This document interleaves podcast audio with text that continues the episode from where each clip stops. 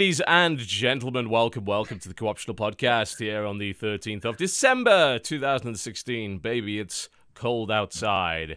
It really is mm. fucking freezing over here. What the hell? North Carolina, we got weather changes. Oh dear. Do you have snow? We don't yet. We just have crushingly cold. cold. It is very cold. We will get snow eventually. It might be too cold for snow right now. It's, No, we had we don't have any snow. no snow, but potentially snow at some point. Is Potentially snow outside. thirty percent chance of precipitation. Potentially snow out there. Oh god, yeah, something It would be a much less convincing song. I would imagine so. Yes. Oh my God. you should really stay here. I mean, you don't have an umbrella, and it might rain. It could. There's always the potential for that, right? Is there snow where you are, Jesse? no, it's raining. Frick a dick. It's it's England. We don't get as much oh. snow as you might think over there. And Jesse, you're probably down in the London-esque greater metropolitan area. I am. Which- So- which is an area that shuts down if about one flake of snow hits the ground because That's they don't my know how to school deal with it. It's like, oh all- god, the apocalypse. It's already a mess. The trains are down. The bridges are being repaired. Oh, there's. It's apocalypse over here right now. It's an apocalypse. Doesn't in any way surprise me if that's true. It it has happened before. Whereas up in the northeast, you know, where we know what we're doing when it comes to these kind of things, like, all right, cool, yeah, let's just trudge through it. It's To fine. be fair, it also has to do with what kind of machinery you have available to you. True, like, very true. In my Versus- hometown, our whole high school shut down when there was even just like the whisper of snow Yes. because we didn't have anything that could potentially plow the streets. So Oh, what? Yeah. Well, well, you went to like a smaller. My school, it was like, oh no, we always stay open because you can just walk your ass to school, you lazy Mhm. bastards. Like that was mine. We never had snow days ever. It would there'd Oh. be like a foot on the ground. They'd be like, you live a mile away, just walk. Like, Yeah. That was that was my school. we had snow days, and then I also sometimes got uh, flooded into my house, and I would have flood days. I mean, that's a. F- I think flood days are fair, are pretty Flood fair. days? You know, there's. It's like, do you own a boat? No. All right, then I think okay, you have a great. Then reasonable excuse not to go. Days. because like because like our our because okay look we Uh-huh. have like go on. we have like a, a half mile long driveway that goes over a little creek and when it starts to warm up and there's a lot of rain then the snow melts that's like up a bit higher and then it like gathers in the creek and then the rain and then and then our our driveway then goes up like this and our house is up here so then this just like floods and we can't get down we suck and then we can't even get down because we get stuck No, in you- the you- water. you- Yeah. I feel. I feel like there was, there was an element of coherence in there. at some little bit. Like, A little bit. If we dig a little deeper, we will find what this means. Mm. I no. Emotional flooding is what she was referring to. Indeed. yes yeah. For those asking why exactly I'm cosplaying a Watch Dogs 2 character and or a rap god, He's a huge spaghetti. fan. He's a huge fan of co- cosplay too. Cosplay too. Cosplay yep Ooh, what time is it there jesse Cos- cosplay too. eight in the evening. He doesn't have a fucking excuse. That's absolutely not. I can't find Oh, my that's hat. I don't know my where it is. excuse. Cosplay too. cosplay He's been playing too much cosplay two. That's why. Cosplay too. Yeah, there's still a lot of games. Uh, although I think we're, we're pretty much done for major releases the end of this year. Though we keep saying this, and then one just like sneaks out of nowhere. It's like, yeah, but there's still this. There's still this. It's been fucking busy year for video games, no doubt. And let's we could talk about what we've been playing this week. That's a that's a thing we often do. Yo. I finally played The Last Guardian. Yeah, I you uh, you not only played The Last Guardian. Every time I visited Twitch, it said you're playing The Last Guardian. Like you, you should have been here for the last sixteen hours. What's going on here? Did it take you Uh, sixteen hours to convince the fucking Cowlat thing to actually do what it was supposed to do? Is that why? I've only played eight hours of it. Uh, I think that Still the reason that, that kept happening is because the playlists on Twitch are kind of borked. So if you have a playlist running, it says Ah. that it says that your playlist is called exactly what your last stream was called, and so everybody got really confused. But Ooh, I've that sounds like that. sounds exploitable. I should uh, play around with that. It's like, come watch me stream live, folks. If I put the fish tank on stream, nobody's gonna know that it's the same fish tank stream. there you go. Yeah. There you go. Brilliance. We we we did name the fish after you guys, by the way. I saw. Really? Yeah, you all. Uh, we, I want to. Here's what I want to do. Right, I want to Okay. try and and I'm just completely ruining your last guardian thing here. You can get back to that in a moment. That's okay. Tell me all about tell the it- fish. I'm so excited. so the fish in the snark tank. Uh, are we- we've named them after different uh, people The that we know. tank. It's the snark Fuck tank. Um, and we believe that uh, they will eventually fight to the death. So it's going to be a kind of Game of Thrones sort of situation. Uh, they're, Oh. they're all Did like you very- not? Did you specifically not get fish that get along? no, these fish totally get along in every Okay. way. Like they're just they're, they're just tetras. Like they they don't fight. They they should be totally fine.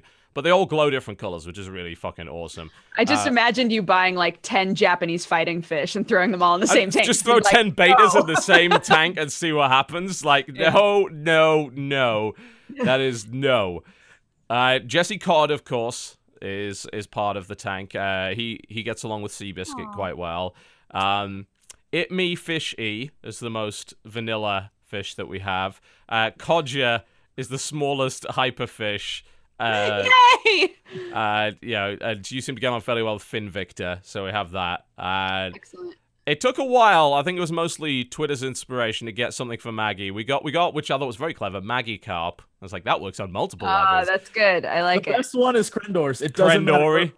Yeah, Krendori is the best name. it's a good one. It's good. Uh, we can't take any thing. credit for that, but I feel like if you post it on Twitter, like it's just a free for all, so we we claim ownership. Uh, and Krendori. Kylo Finn is in there as well. And yeah, so we, we will see how that goes. We'll see who will be the first to die. We don't know, but it will be. Elephant not is my OTP, actually. I certainly hope not. Anyway, that's fish. That's got fuck all to do with what you were saying. So That why? is fish. Let, let's get let's get back to let's get back to that. I'm trying to I'm trying to find to see. You don't have your stream VOD up on YouTube anyway, yet, do you? Because it's a long ass thing. No, it's it's still trying to go up. It has two minutes left of the upload, but then it has to process. So whatever. Which will take like about a week probably. Uh, yeah, for, for something of that forever. It's size. like four hours long. Do you not? Uh, uh, am I the only person who uses the like highlight then just export to YouTube feature? Am I? Uh, I that mean, you must be because like half the that barely ever works for me. It it just said works for upload me failed, all the upload time failed. and looks it looks fine for me. Really? Hmm. Huh. I mean, I, I tend to record on this end just because if you have like any lag at all or you drop any frames, that's going to be in the VOD. But if you record locally, you don't have that problem. Oh, I never give a shit about that. Ah, that's That- fair. I That's the didn't- difference. That's I the didn't difference. expect you to. Yeah. I'm like, Jesse yeah, and editing in the you same can deal with the lag. I wanted to specifically in this situation, I wanted to add a disclaimer because during my stream, I never said like, by the way, this was sent to me for free. So I wanted to add that Gotcha. disclaimer on the actual video. I, don't, I Um, don't think you have to disclose that because Well, you're not it was actually reviewing the product. But It was because they had reached out to me saying, "Hey, um, are you interested in making content for it? ah, okay, that's if yeah, so, all right, that's then we'll now, yeah. we'll send you a copy for the purpose of making content in exchange." And I was like, "Cool! I wanted to play this on stream anyway." Yeah. Yeah, Well, I did you got get it a, uh, early, or they're just like, we're going to give you a sixty dollar game in return for thousands of dollars of promotion? Is that what happened? I? I did get it early, yeah. All right, that's fair then. Okay, Mhm. Right. I'm just making sure. I'm just watching out for you. I'm just looking out I for you. I, I appreciate. I deal it. with these PR appreciate it. bastards all the time. You know, and I deal with less of them now because I keep calling them PR bastards. So Chris tends to deal with them, but they Right. they love to go with that. It's like, hey, you wanna you want a free video game? I'm like, oh god, another one. I was like, all we want from you, uh, you know, two videos averaging about four hundred thousand views each. That seems like a reasonable trade. I'm like, no, no, you you should be paying me for this shit. That's how it works, mate. TotalBiscuit. This I can't believe you are so full of yourself. Ah, that's if I was not, then I would be less of a man and less of a content creator. Oh, I thought you were gonna say less of a biscuit. instead Less, of a I'd be less of that too. I'd be, Yeah, uh, we were waiting for the good joke. let, let's just say it would be a little crummy. Uh, There we go, my man. Ah, Yeah, it all there you go. together. There we go. All right, we'll take Jim Sterling's footage instead of yours. Then there we go. All right, cool. So, t- Tell me about this as we keep derailing your your great description of this. It's totally fine. There's only three of us, so we got to goof hard today. We do. That is true. Yeah, and that's entirely my fault. I thought I had a guest book this week, and I realized, oh, actually, that's for next week. Shit. uh, And I was like, It's I, and I went to like PyrionFlax at the last minute saying, dude, it, we really could use a guest and the Dota 7.0 patches up. And he's like, I'd love to do it, but you know, that's three hours and you know, I actually have a family and stuff like that's totally fair. You know, I fucked up here. This is not your fault. we'll have him on next year at some point. I'm still Next interrupting. year makes it sound so bad. Well, run. That's only next three year. weeks, man. If you can I know it. what Jesus. happened. Uh, 2016's just trying to get itself over with as quickly as possible. Yeah, please good. do. Yeah. All right, l- let's stop interrupting. So, We are delaying The Last Guardian more The than the fucking Guardian. developers did. Come on. Boom! ba-boom. It's good. Um, so I think Jesse talked about it a little bit last week. Mhm. Um, I will say I totally understand, and this isn't a spoiler. I totally understand um, the good and the bad response to this game. Like Uh-huh. I was trying to explain last week, but you know, Yeah, it's you know people are saying, oh well, the controls are janky, the Mhm. camera is weird, it has frame rate problems, and I'm it like, definitely does. yes, All it has all of those. It's it's an ICO game, so yes, the controls are garbage and the camera's garbage. Yeah. um, and it does every now and then just like stutter and then keeps going and i'm like okay there it is um Quite a few PS4 games in particular have been having this issue lately. Like Final Fantasy, it's like has not only that, but a regular frame rate timing, so the frames are not displayed consist- at a consistent speed. So Right. they they like go it goes all over the place. It feels like real, really. Yeah.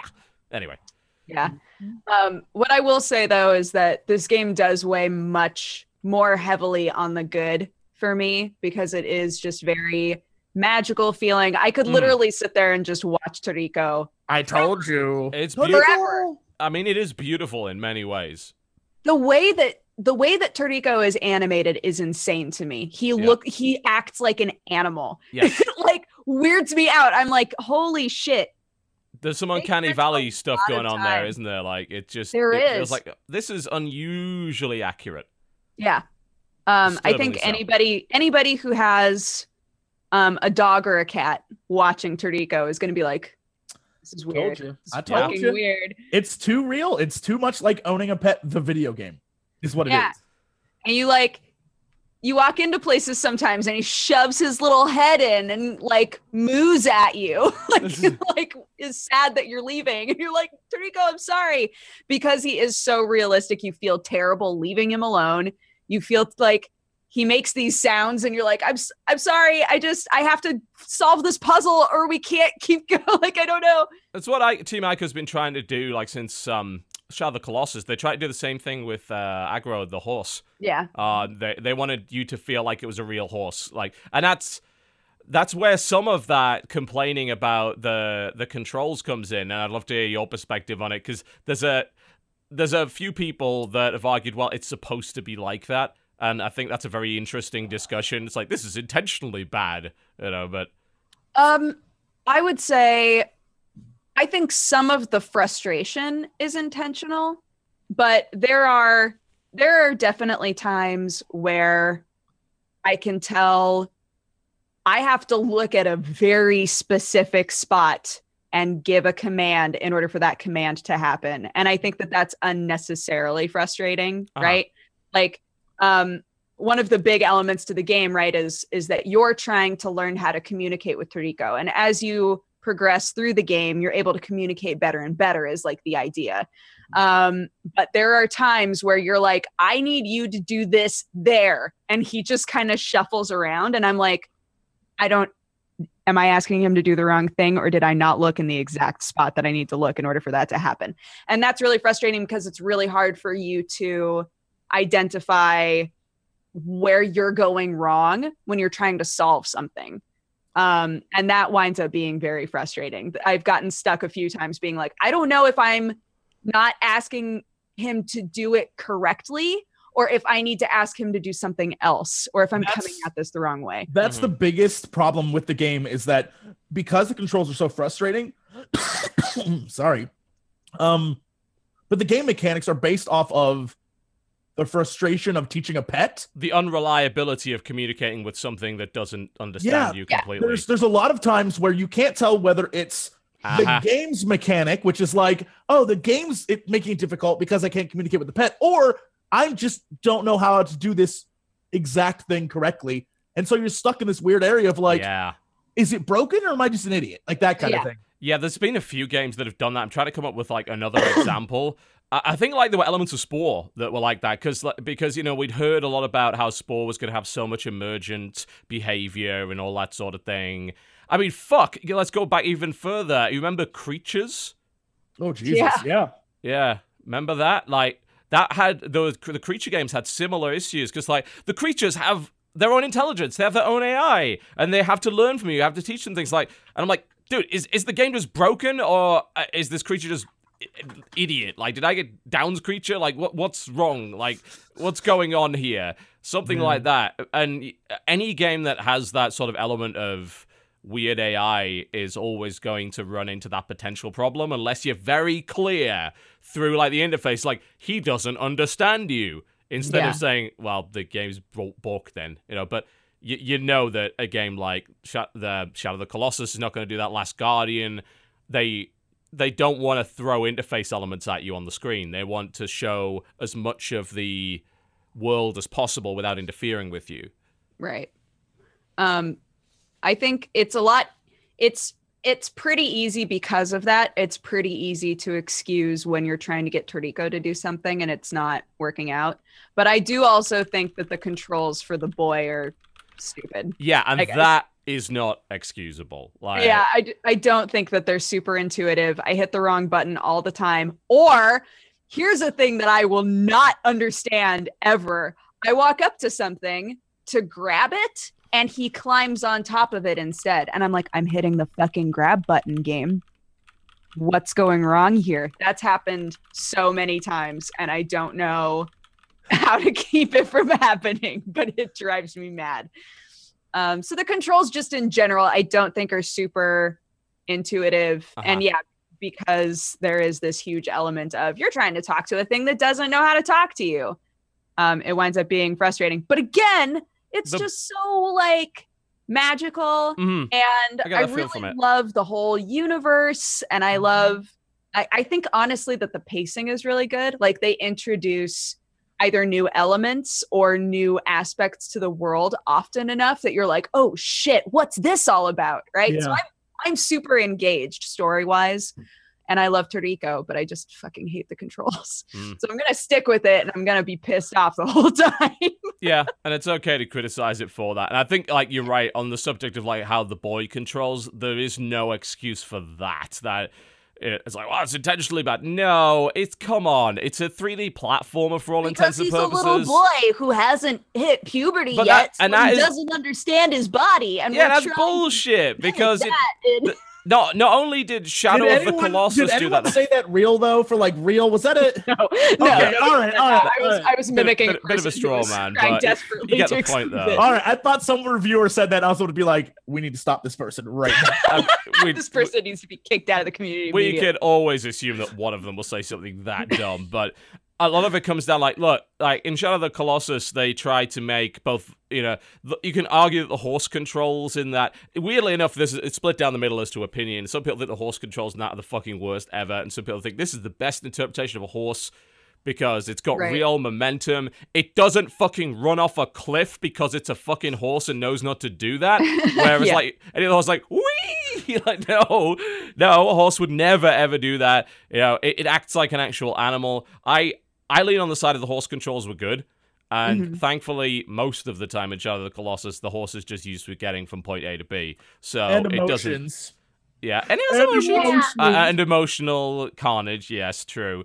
And the way that he mo- uh, the way that the main character moves is pretty good too like he'll stumble a bit. But like think about um this year's a great example. Think about inside. Think about the way that the boy moves in inside. Yeah. and he, you've got there an incredibly well animated piece a character who is who moves like a boy would he's a bit clumsy he's got short legs but it doesn't affect how well you can control him like you don't That's- feel in my eyes frustrated by the way he controls that's the thing is even even the boy in um in the last guardian has that element to him where like Mhm. he'll trip and he'll he'll do things where you're like oh my god he's like he's like a for reals boy who's trying Uh-huh. to run all over the place right Yeah. Um but the disconnect between you look like you're controlling well. But me, as the person who's holding the controller, knows that that's not true. you know. Mm. You have to Uh, be careful when you do the whole yeah realistic clumsiness thing. I think you can mostly keep it aesthetic. Uh, I, I mentioned it was last week. I was talking a little bit about Nier because we'd mentioned Mm. Nier Automata. Yeah. Uh, Nier's character, if you ever play that, moves in a very realistic way. But again, that's a very Zelda, that's a kind of Zelda-esque, and it's got some platform elements to it. That never gets in the way of you actually controlling him. It's just Mm-hmm. like the tripping and the sort of, uh, you know, staggering and sprinting. That's all cosmetic. So it doesn't, it has no mechanical impact. It's just about how it looks. Mm. Uh, yeah, I, I, I don't know. I, I might wait to see what they do with the performance of this thing. It seems really uneven right now, and I'm not in the mood to play something that doesn't run very well. This Yeah. PS4 Pro over here is still a coaster. Although I did turn it on, and it took about a day to fix the fucking PlayStation Network shit with it, Yep. just to download Let It Die, which I have yet to actually play yet. But I can't. Yeah. I can't wait to hear what you have to say about that because that game is so hit and miss. Mhm. Really? It's Yeah, a Suda it's- 51. Uh, no, it's not a Suda 51. Is it? It's Swery, right? Is it Swery or Suda 51? I can't remember. Let me. Check. I don't know which Uh, one of those it is. Let I don't know. Sam and I were uh, watching people playing it earlier, though. Sam will love it. It is Grasshopper. It's Suda. Suda 51. Yeah. Sam will love that game. It is his kind of pain. But uh man, like the aesthetic and everything about it is like real fun, real silly, but very dark soulsy kind of. So Well, yeah, you're like climbing up a tower, right? And you can potentially run into other players and like fight to the death. Like Yeah, it's got all those Dark Souls free-to-play elements game, to it. which you would not think that it would be, but they went with a Mm. free-to-play model with it, which is bizarre. yeah, How do they make money? good question. It's Cool. From, I, I again, I haven't played it yet, so I, I've got it sitting on the on the hard drive, waiting to actually get around to playing it. But Slow Beef was telling me that one of the main ways is like they they sell revives so that like you don't lose certain items when things go badly for you. But from what I can tell, it's not really a competitive game anyway. It's Mhm. more You- PVE with a little bit of PvP in there. You don't need like the items they sell. You don't need like it's Yeah. nothing that you require, and it's nothing I've been like, boy, I wish I had that right now. I haven't ever had that moment where I was like, man, I want that so bad. I haven't, which is Mhm. okay. I mean, But for the most part, like it's Dark Soulsy kind of combat, right? You know, very heavy, very deliberate. yeah, it is su- like all there you get tons of different like the weapon choices are insane. Uh, you have six weapons. Like at the bottom of the screen, you have uh six weapons you can equip, and you can cycle through them, one for each, ha- uh, three for each hand. And so Okay. you can have anything from a pistol to a buzzsaw to a giant axe to uh, like a dagger. They're- Like the weapon choices are insane, and all of them do different damages and attack in different ways. And they're different, and like each enemy type you come across can only be defeated by certain types, or uh, you will die very quickly. Like you need to Mhm. know what each enemy can be killed by. And at first I was like, oh, this buzzsaw is great. I walk up and just saw him down. It looks awesome. Until you get a guy who, when he gets hit, slaps your ass across the room. Oh Like, shit. ah, Fun. Okay, so I should use my gun until you pull out the gun and realize that some enemies move way faster than your targeting ability is. Uh huh. So you turn to fire and you're just miss. And you're like, okay, so I need to rethink all of this. So you figure a gun would be an amazing gun's not that great. If it's slow and big, awesome, use a gun. If it's big and fast, you're fucked. So you have to learn like all these weapons to use with different bosses and different enemies. Shit It's breaks really fast as well, right? Like uh, Everything does. Yeah. It's very that that's one of the things that got me interested in it because it reminded me of the original Dead Rising and the Mm. idea that you have to pick up and use what's nearby and you got to be very careful if you've got a really good weapon that's close to breaking you got to be really careful where you use it i was also told the game actually runs pretty well too it's a 60 frames game on Yeah. ps4 pro so i'm like okay cool uh The, and, um, you know if it's a bit dark soulsy but also a bit weird yeah sure okay yeah, Man, all the I items you pick seen up this is guy run into anything to fight yet. Yeah, it, it's just come up now. Oh, this is uh, this watching? is this is Rorikan's gameplay footage in the background. He was reading a bunch of stuff about like a 21 year old pro gamer or something like that. Like, all right, this is gonna have some weird lore, isn't it? Grilled frog is apparently something you can eat. Yeah, what you what you do is while you go through the level, like- yeah, while you, while you go through the level, you find frogs and rats and shit on the ground, and that's your food source. You can get mushrooms, and they'll give you like buffs or uh, uh, to like speed or health or what. So all the things you're like searching for shit on the ground as well, and you have to like Mhm. sneak up on it and grab it, or else it'll run away, or you can kill it, whatever. Ah, um, very much like the crystal lizards in Dark Souls. There. yeah, yeah. Um, the enemies are not every. You're not gonna get. It's not a horde game. They're Right. like you'll come into a room. There might be three enemies in there, but they're all like going to be tactically different in some way, or one guy's going to be in the back shooting you while two other guys are running at you. Uh-huh. Um, there's uh, a lot of goofy shit in this game Holy too. shit, like one of the levels was an amusement park, and so there's creepy rides and weird stuffed animals around. Um, but generally, it's like the items you find when it comes to armor is all random. So each time you play, you're gonna get different stuff. And so uh, one time I looked like a freaking barbarian, but one time I actually had like camo gear on. Um, it's Buzzsaw all- knuckles. Holy shit! Yeah, it's- Explosive mushrooms apparently in this game as well. I'm trying to skip through this gameplay. I'm mostly seeing inventory management, which does concern me a little bit. I have to admit. it's definitely how you keep yourself alive. Um, Right. One of the big selling points of this game for me, at least, is the fact that the music, the soundtrack to this game is fucking amazing. It's TB, you will love it. Actually, Awesome. Dodger will love it more because it's it's metal, but it's like J metal. So Oh, there are times when I like J metal, although there are times when it gets a little silly. I'll admit. you know, you know the perfect example. oh my it god, that's is- death on a It's the Re- skateboard. Metal Gear Revengeance soundtrack is Oh, exactly. oh, right. Uh, Well, I'm all in on that. You fucking kidding me? That's one of my favorites. It's we we when we went to go play this at uh, PlayStation Experience, we were in line for like an hour, and they played the entire soundtrack to this. It was the easiest wait Mm. I've ever been in. It was so good. Yeah. Um. So another thing is not only do you have death, like crazy death, with you the entire time. It's like you're like, hey, I'm crazy and I'm your buddy and I'm gonna get you through this. But but there's a character that when you die, you know, in Splatoon. Uh, at the end of the victory thing, the cat comes up and he's like, "Oh, oh that, Yeah. like, cat. Yeah. There's like a sexy flight attendant who pops up and is like, "Do you want to continue or not?" Oh, oh, it's really silly and funny. This It's- this weirdly enough looks right up my alley. Uh, I did not expect to say that about a fucking Suda game. Uh, I mean, although like No More Heroes was pretty damn fun, I have to admit. Uh, Killer Seven was worth playing to say that you've played Killer Seven. I don't know if you really play Killer Seven or if Killer Seven plays you, but yeah, I, you got to admit, like he makes some unusual stuff. It, the aesthetic of these games is always a bit weird. This is like the most realistic looking one he's done. I know I saw some people complain, like, oh, it looks like a PS3 game. Yeah, but it runs well, so I don't give a fuck. Um, It does. It does look dated. Even like I'm playing cool it live, it looks a little dated. But that it doesn't.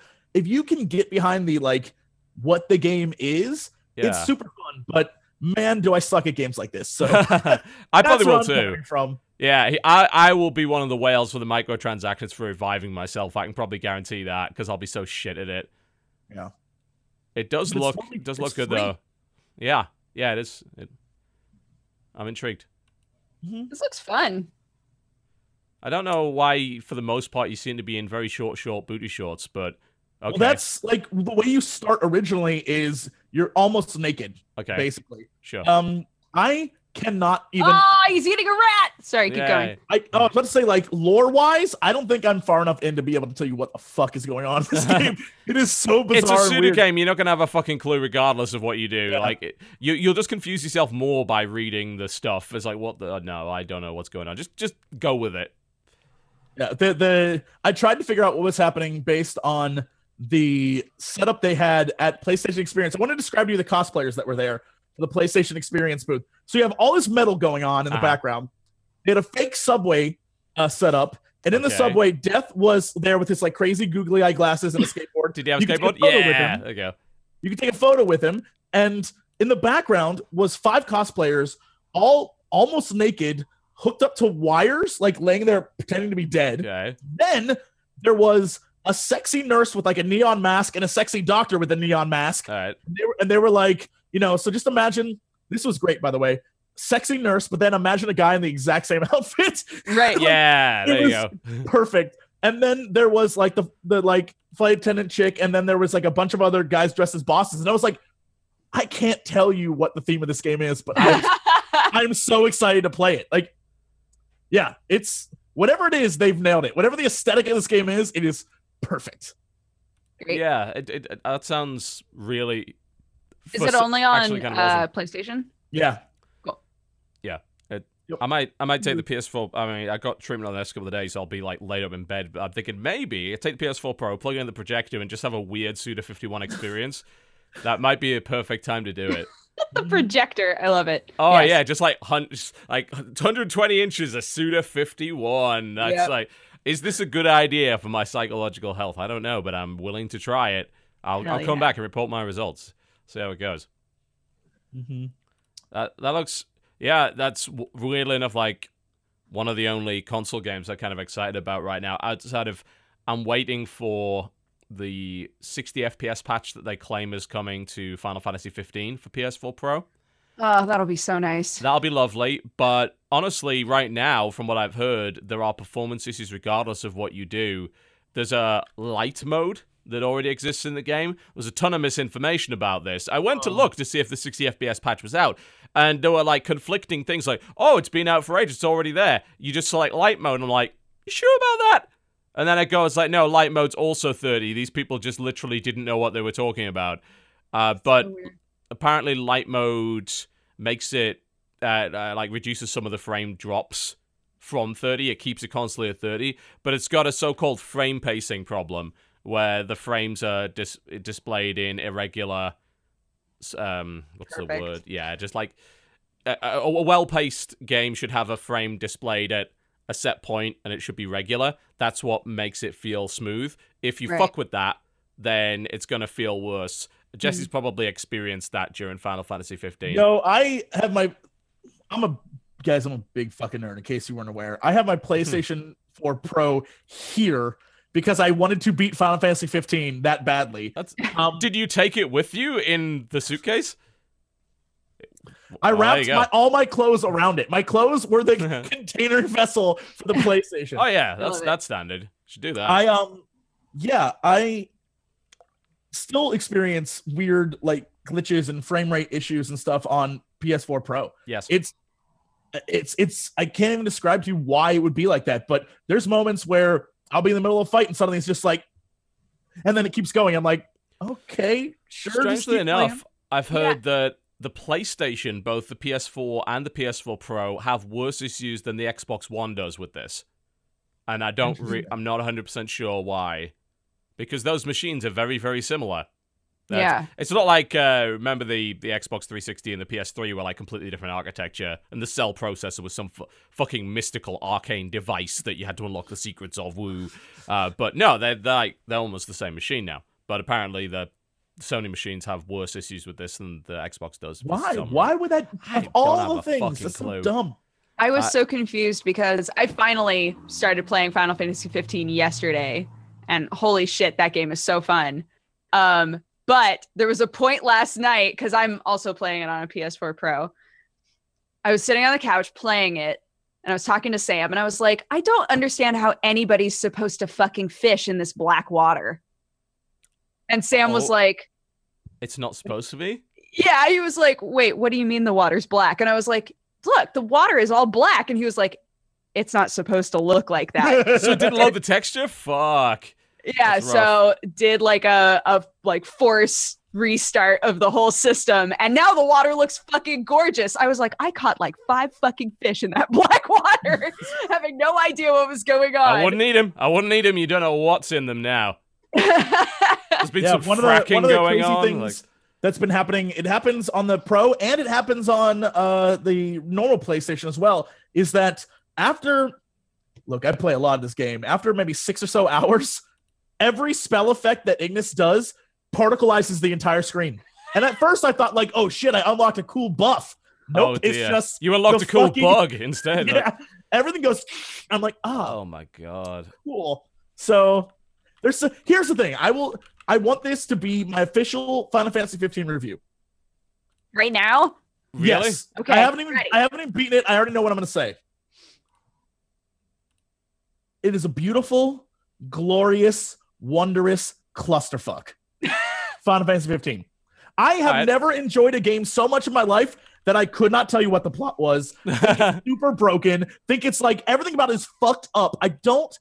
Everything about me should hate this game, but god damn it, do I love those four boys and their yeah, the sweet I boys. can't, I can't not love this game. It is super silly and fun, but fuck me if I still. I'm chapter seven, 30 hours in. I don't know what the hell's going on. I couldn't tell you what the story was. They introduce characters who die in a second. I'm like, why give that person a name then? What, like, oh, there's so much in this game that is jank, but god damn, is it fun. I love the way the combat looks. And not only like animation mm-hmm. wise does it look great, but a lot of the Final Fantasy games for me have had just be- I don't like them because they have boring combat. And you know, I ran into problems with that. But this is like more of a real time sort of you've got more control over what's going on sort of thing, which I much more appreciate. It also, um, when Jesse was saying that playing Let It Die makes him feel like he has to be thinking about what weapon he uses. I also in 15 feel like I have to think about what weapon I use. No, cool. don't even. Just embrace the insanity. Just hold down circle and just move shit around with this one. Oh, oh, it's so dumb. It's so dumb. I love I it. hate that magic debuffs everything. I hate that like if I use an ice spell, then literally all of my dudes are gonna also be slowed. like that makes me so irritated. I've had more fights just staring at trees than I have actually like fought. m- Like the texturing, everything about this game is so jank. Why do I love it? Why? Like it's super fun. There's fun. something so fun about it. Yeah. I, I want to play it. I just want to wait for them to fix some of this shit and get the get the thing running at 60. Then I'll play it. Like, but it does look good. there's so Does- many. Yeah. Jesse, can you confirm that Prompto eventually grows on you? Um, there's an amazing scene where Prompto comes to you at night and asks Noct to go like sit with him on a roof, and he tells him his entire like the cutest story about like you learn when they were younger, and you learn why Prompto's like such like he wants their attention so much because it's so cute. And you're like, Aw. it's super. It's but here's the thing: you have to like you have to just let go and like understand that this game is basically Animu the game. Like everything about it I mean, that's what I want. top. Yeah. I can't even like. There's so many things in this game that are. All right, I'm just gonna put this out there.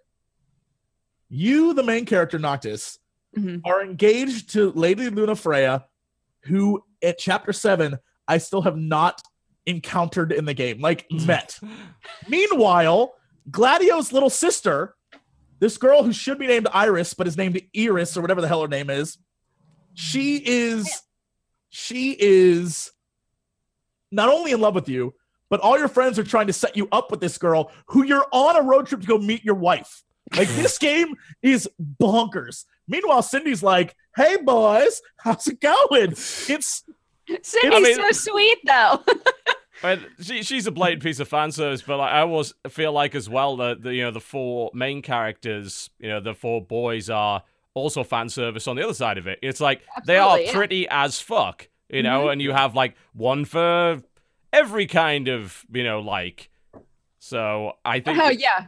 Whatever you're into. whatever you're into, we These have four a boys. we have a boy for you. I also want to confirm I have a conspiracy theory and I need evidence to prove this, but Cry and I are on the same page. In this game, Dodger can vouch for this. Everyone, from NPC to player character, is beautiful. Even the old people are gorgeous, like Sure. model Even- levels of gorgeous. Even Cid, I'm like, you're a very handsome old man. Everyone, everyone in this game is phenomenally fit and gorgeous and model S. There's a town where the only people who work are women, and those women wear midriffs and like hot pants to work. It is insane. It is a Perfect. crazy game. But at one point, you meet a character who straight up look like he looks like Hurley from Lost, and he's the only fat character in all this game. And I'm convinced it's some dude who won a fan contest because there's literally no reason for him to exist in this world. He's the only fat dude in this world at all, and he's Does like, he does he look kind of like the the guy in Kingsglaive? Is No, he he- supposed to be no. that guy? he doesn't look like I'm chunky, dude. He's just a fat dude. But Oh, he okay. looks he looks like Hurley from Lost, and more importantly, he sends he's like I like collecting. First off, he has a like a fan servicey shirt that says like meet like Meteor Fan Club or some shit, whatever. But then he like sends you to go collect photos for him so he can put him in his uh, unofficial magazine. Like straight Mm-hmm. up, I think this is just a guy who won a contest, and I fucking love it. I'm like, what is he? What is he doing in this world? It doesn't make sense. Also, yes, chat, you're right. Prompto was a fatty, but it doesn't matter. I didn't know that. No spoils about character stories. They never. It, you learn that from the out of here. You learn that from the anime, I believe. Whatever, it Mm. doesn't matter. Anyway, the um big point is that it doesn't matter if there are like people of various sizes in this world. In the game you're playing, he's the only one, and I'm convinced that this guy won a contest or like is the son of a guy who works there. Like he is so out of place. And he, the best part is he's like, "Hey there, boys, how's it going? You want to give me some?" Fu-? He always does this. Hey there, I'm so hot today. It's like, all right. Are you playing it in English? Yes. Apparently, the voice actor for Gladiolus is the same as Junkrat. Really? I don't know that that's like it's hard to tell. If that's the case, that's Appar- good. That's what everybody is saying. Well, I mean, like, surely I that should be and like, extremely easy to confirm by going on IMDb, right? like, Yeah, uh, let's find out. Shouldn't be too fucking hard. because Uh, I'm playing it in Japanese, and everybody was like, "You're missing the fuck out. Switch it immediately." I was like, "Oh, okay." Well, uh, so that's the Japanese actor. There, there are three different actors for Gladiolus, and I'm assuming this is just for the different versions of VO. Uh, well, it's not Tobias Brecklinghaus, which is an amazing name, by the way. Yeah, it Uh, is. Giles Morven is the one with the with more credits, Giles but he's not in Overwatch either. He was in Watch Dogs. Uh, he's the French one. Christopher L. Parson, Junkrat, Overwatch. Yep, that's him. Wow. Yep. He he's all been in a ton all of my video boys are actually the same boy. I Yep. found out today. He's in World of Warcraft. He's in Deus Ex. That But is is uh yeah, also shout out to Cup Noodles and Final Fantasy. I like Final I Fantasy cannot believe how much product placement there is in this game. when you so camp it's much. Coleman is everywhere. Like your tent is everything is branded. Here's the crazy thing that is not so about it.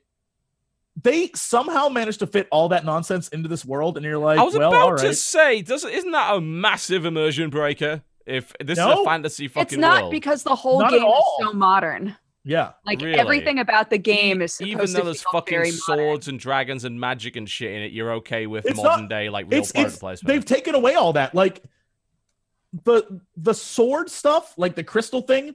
Imagine uh, it's steampunk but with crystal tech. Imagine that instead. And so magic is not magic in this anymore. It's like a bomb. You create, you synthesize bombs with magical powers. So you have to like throw it and and like plan it and then make new ones and like mix new. So you're not even like you don't even have magic magic powers.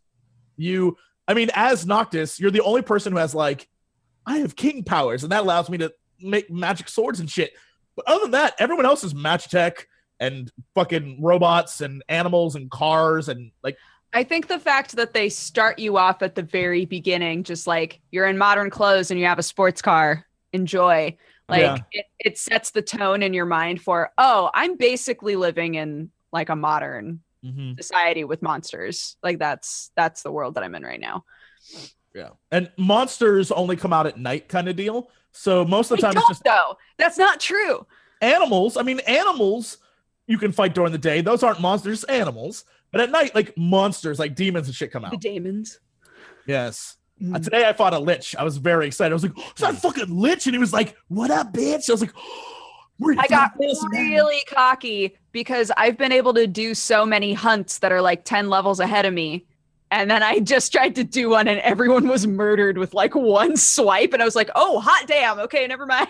So, uh, for those who are curious, because I had to do my research on this because I was one, I'm still waiting for my Cindy skin for my car. That comes out on the 11th, apparently, which today's the 13th. So, why don't I have it? Um, Priorities. yeah, uh, hopefully, eventually that'll come out. But more importantly, everyone who did the demo for the game uh, was supposed to get Carbuncle, and Carbuncle's supposed to come out. And I'm like, oh, cool. When do I get Carbuncle? Because the beginning, it's like, you have Carbuncle in your game. Yeah. Apparently, after doing s- super amounts of research, you can only get ac- Carbuncle's ability is to heal all your characters.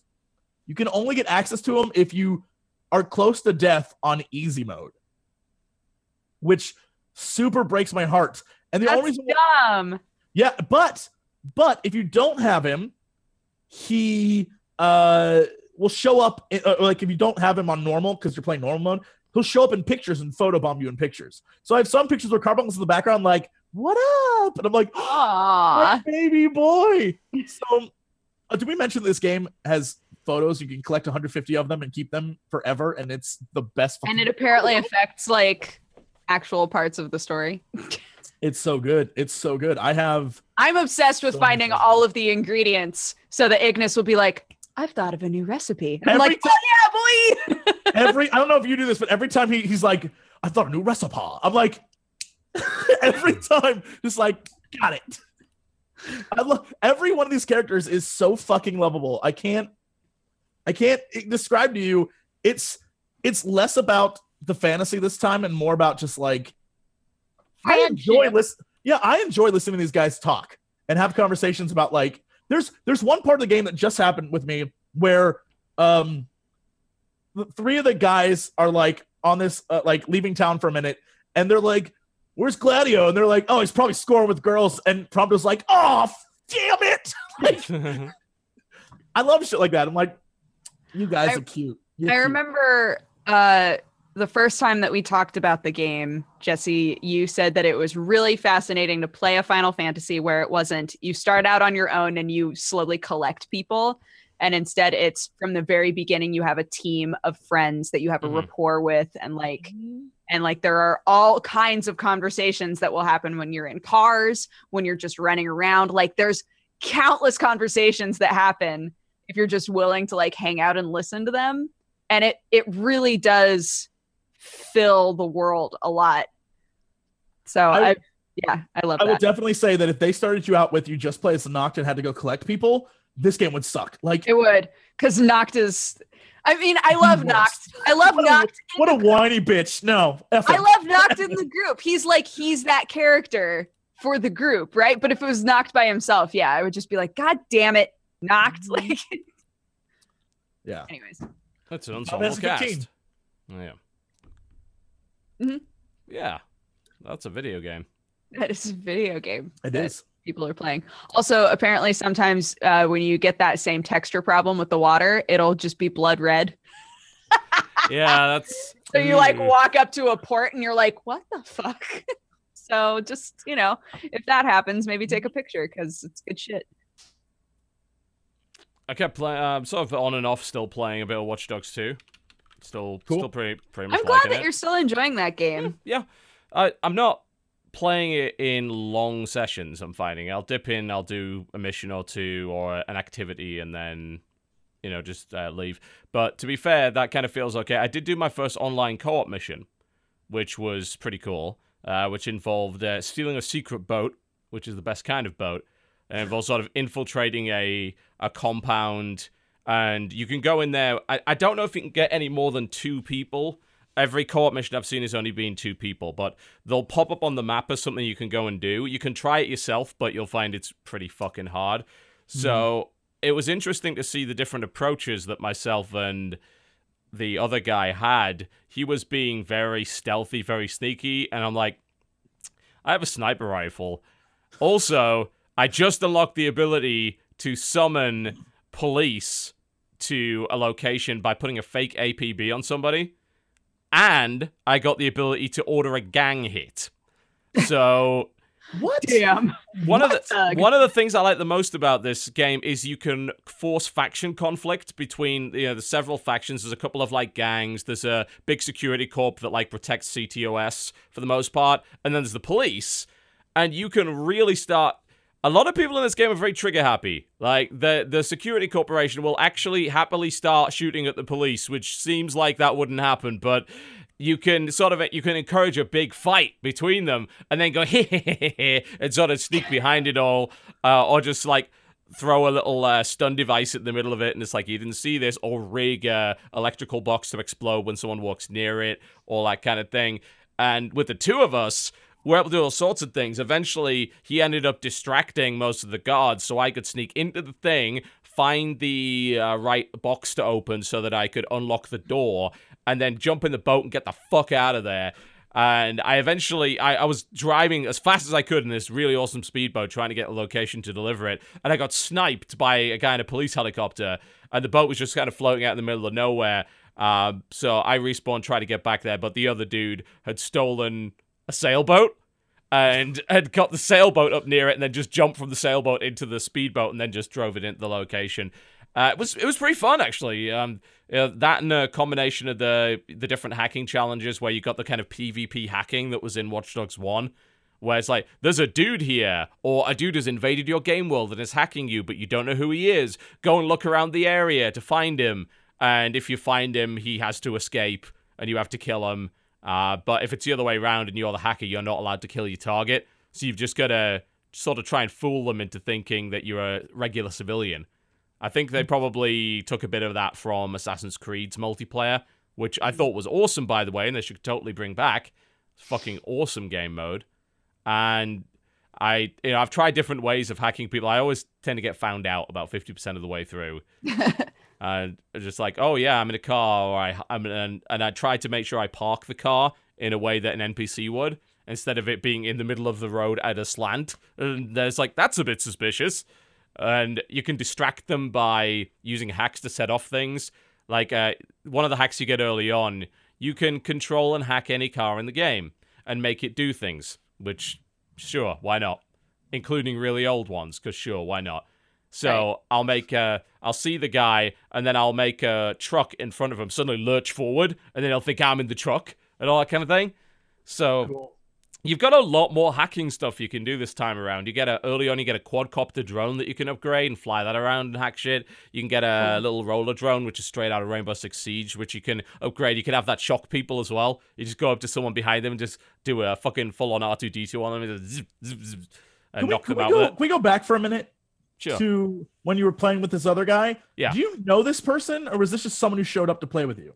It's so on the map there are co-op missions that are marked on the map and you can just go there and you hit I want to play and it'll find someone and they'll immediately Oh. teleport or it's seamless as well which is pretty good uh, I I think they you either t- uh, teleport to their world or they teleport into yours and the guy suddenly appears and is basically a player character in your world and he sticks around for as long as you want the session to like he'll even stick around afterwards you go driving together go do activities together and stuff go ride bikes or all that I- kind I- of thing All, Yeah. all I'm saying is, I really want to see a show featuring you and this other guy because you sound like the odd couple in that you kind went of to go. buddy cop Like thing I'm visualizing you jump in a speedboat, like let's get out of here, and then you look over and he's getting the sailboat ready. Almost ready. Yeah, it has so VoIP, silly. but I had VoIP turned off, so we didn't really work together in a logical way. yeah. Uh, I was pretty sure he wanted to go the super sneaky hacky route, and I was just like, I have a sniper rifle, and I'm gonna summon the gang execution and start a fight. Let's It go. sounds like a perfect show I would watch. I would watch that Let's Play.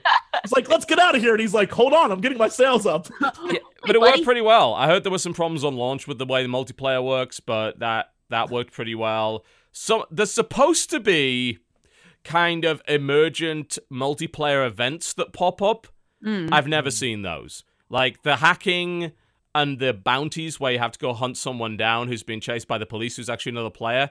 Those will sort they move around the map. Uh, but they they're sort of always there's always at least one of them that you can go to, and an invasion can happen on you at any time if you have that turned on. So you don't have to go anywhere to be invaded by a hacker, obviously.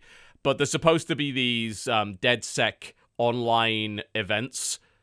I haven't seen any of those, and they're supposed to be more emergent, weird activities. But I mean, outside of that, like the the single player is still pretty fun. I just did a a mission where it was basically stealing Knight Rider's car for all intents and purposes. Perfect. Uh, KITT. Ted- yeah, it was pretty. Oh, it was pretty man. much KITT, but modern day KITT, and it, it, they they'd gone full cheese with it. And it was like they that you went to your hacker friends. They said there's a new trailer for like Cyber Hacker Man Cop or whatever, and you watch it. I'd watch that. And then people start complaining about the inaccuracies, and it's like, we should steal the script and then make our own version of it and steal the car and all that kind of thing. And you send this full on, we are anonymous, we are Legion cringe message. So it's like, we are DedSec. You believe this is what hackers truly are. We find this insulting, da da da. And it's the level of cheese is like, I'm playing hackers in 2016. Yes. I'm playing Hack the Planet. Like, I'm waiting for Cereal Killer to show up at any moment and tell him, yeah, tell me about your P6 chip, which is triple the speed of a Pentium or whatever. Like, tell it's that. That's what it is. It's a giant cheese ball of a game, and as because it's a giant cheese ball of a game, it's way more fucking fun than the original is. Mhm. Way more. if you could just accept that this is basically hackers in 2016 with a weird penchant for mass spree killing, which Sure. is a bit in.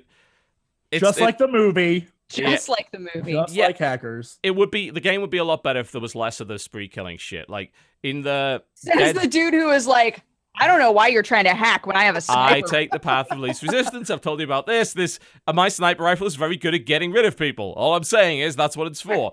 But I don't role play this shit. But it would be better if it was less of that. Once you find the DedSec HQ, which is very early in the game, there's a guy who's an engineer there. He's the guy with the mask, by the way, with the emoticons on it. The who people thought would be a shitty character. He's actually hell of an entertaining character. He's just really enthusiastic about nerdy shit, and that's wonderful. Uh, and there's another character in there that I think is a surprisingly good take on autism. Like, Hmm. And that's it. You've got to be very careful with that. Right. But I've worked with autistic kids before, and honestly, that guy actually is a very good interpretation and representation of what a certain kind. Bear in mind, autism is a vast spectrum of sorts Yeah, of of people. and not autistic people are not all the same. He's very Asperger's in this. You know, he's very. He doesn't get social cues. He will never understand sarcasm if you're using that in a conversation, and he's very actually that's wrong kind of thing. Like he'll hmm. get obsessed about little details. I'm like, yeah, I do recognize that. I've known quite a few people who are like that. That's actually a very good interpretation of that, which is why when I hear people say that the writing is very cringe, I actually view it as a very opposite. I have an opposite opinion. I think there's actually quite a lot of good character development nuance in there and a good hmm. character variety. Anyway, besides all of that, the reason I was mentioning it is because when you get the Dead DedSec HQ, Wrench, who's the guy with the emoticon mask, is your engineer. It's like, oh yeah, we have a 3D printer that can print gadgets. I'm like, that's cool. So you go there and you print your first little roller drone out. I'm like, right, that's cool. But then it's like, oh yeah, I also designed a bunch of really dangerous weapons that include assault rifles, automatic shotguns, machine guns, and everything. Like, whoa! You're not a hacker group. You're a fucking terrorist group at this Yeah. point. Totally. But you find Yeah. it very, but you're very happy-go-lucky about how that. Uh, that I, that is the one thing that I think could have, you know, take the guns down a little bit. If you want to get guns, go have them. You steal them from places or whatever. Don't have you 3D print an arsenal of really dangerous weapons. Have you do improvisation, improvisational stuff. yeah, because then it would have given you the option, right, to like develop that to Yeah. to go out and be like, I'm gonna I'm gonna choose to do these side quests that will get us weapons and take us in that direction instead of it being like, Yeah. we have weapons, by the way. That's Yeah, all, that's weird because the game has that research element to it. Like as you gain followers for your social media thing and get more people to download the DedSec app, which gives you a bigger like botnet and stuff, which is a cool element to it.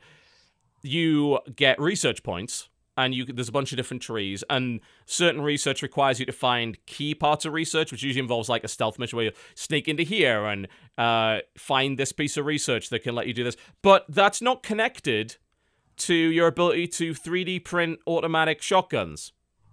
Those are all available from the very start of the game. They're just gated by money. If you got enough money, you can get a grenade launcher right off the bat. You didn't research for that. There are some researchers that'll upgrade your stuff, but a lot of it otherwise, like, okay, you want to upgrade your stun gun, you got to do research and all that kind of thing. But you can get a grenade launcher, like, as long as you got the cash for a grenade launcher, you just print one, which is a bit odd.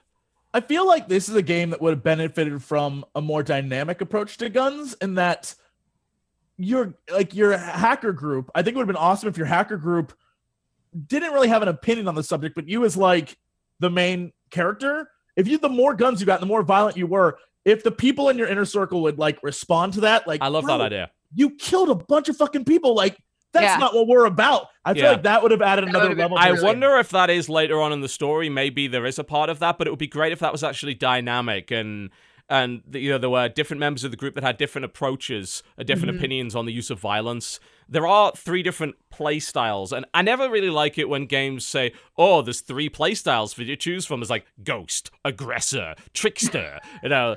Which really just that's sort of a very artificially limiting way of saying you are defined by one of three things. But Yeah. obviously, ghost is like you don't get seen, you sneak. Tricks, there's more. I use hacks and, you know, I blow up electrical boxes to stun people and I can force a phone to be a Samsung Note 7 and melt down in someone's pocket and electrocute them. You can actually do that, No.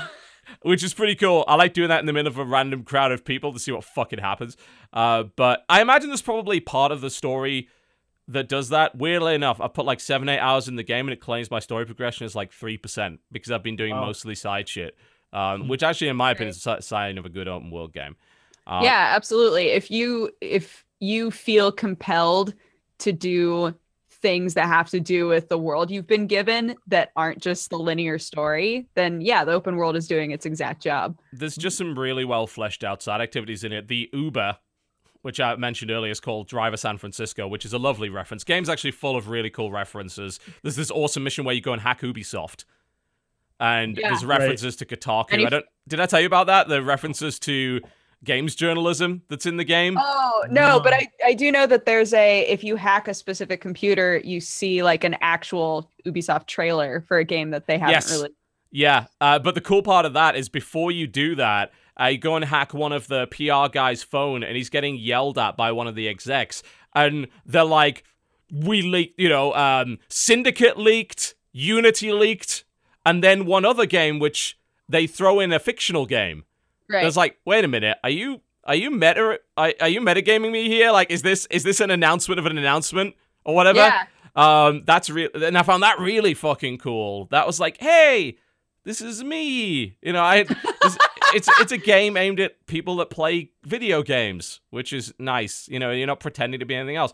That was a really cool mission. You know, this, but the the side activities, Driver San Francisco, which is basically you become an Uber driver, is a full on app on your smartphone, and there's That's a awesome. ton of Uber missions that all have different characters in it, and they all have their own little story and you you get to talk to them and it's kind of like playing crazy taxi in a way some of the guys want you to drive really fast some of you want to do stunts so you want to be really careful uh, there's you know I- i'm going to get you to a hospital because you know someone's having a baby kind of thing there's one where you have a race with autonomous cars from the their version of google and the google engineers kind of in your car saying we're going to race the autonomous cars and all that kind of thing there's you know ones that yell at you about politics and all that kind of other stuff that uh, just So even just real. It's So real, real Uber drivers. Yeah. yeah, yeah, it's it's the true Uber experience, and it's actually a lot of fun to do because there's leaderboards for it and everything. There's like it's just so well fleshed out. Um, yeah, uh, it's been really pleasant surprise playing this game up to this point, not having a lot of expectations going in,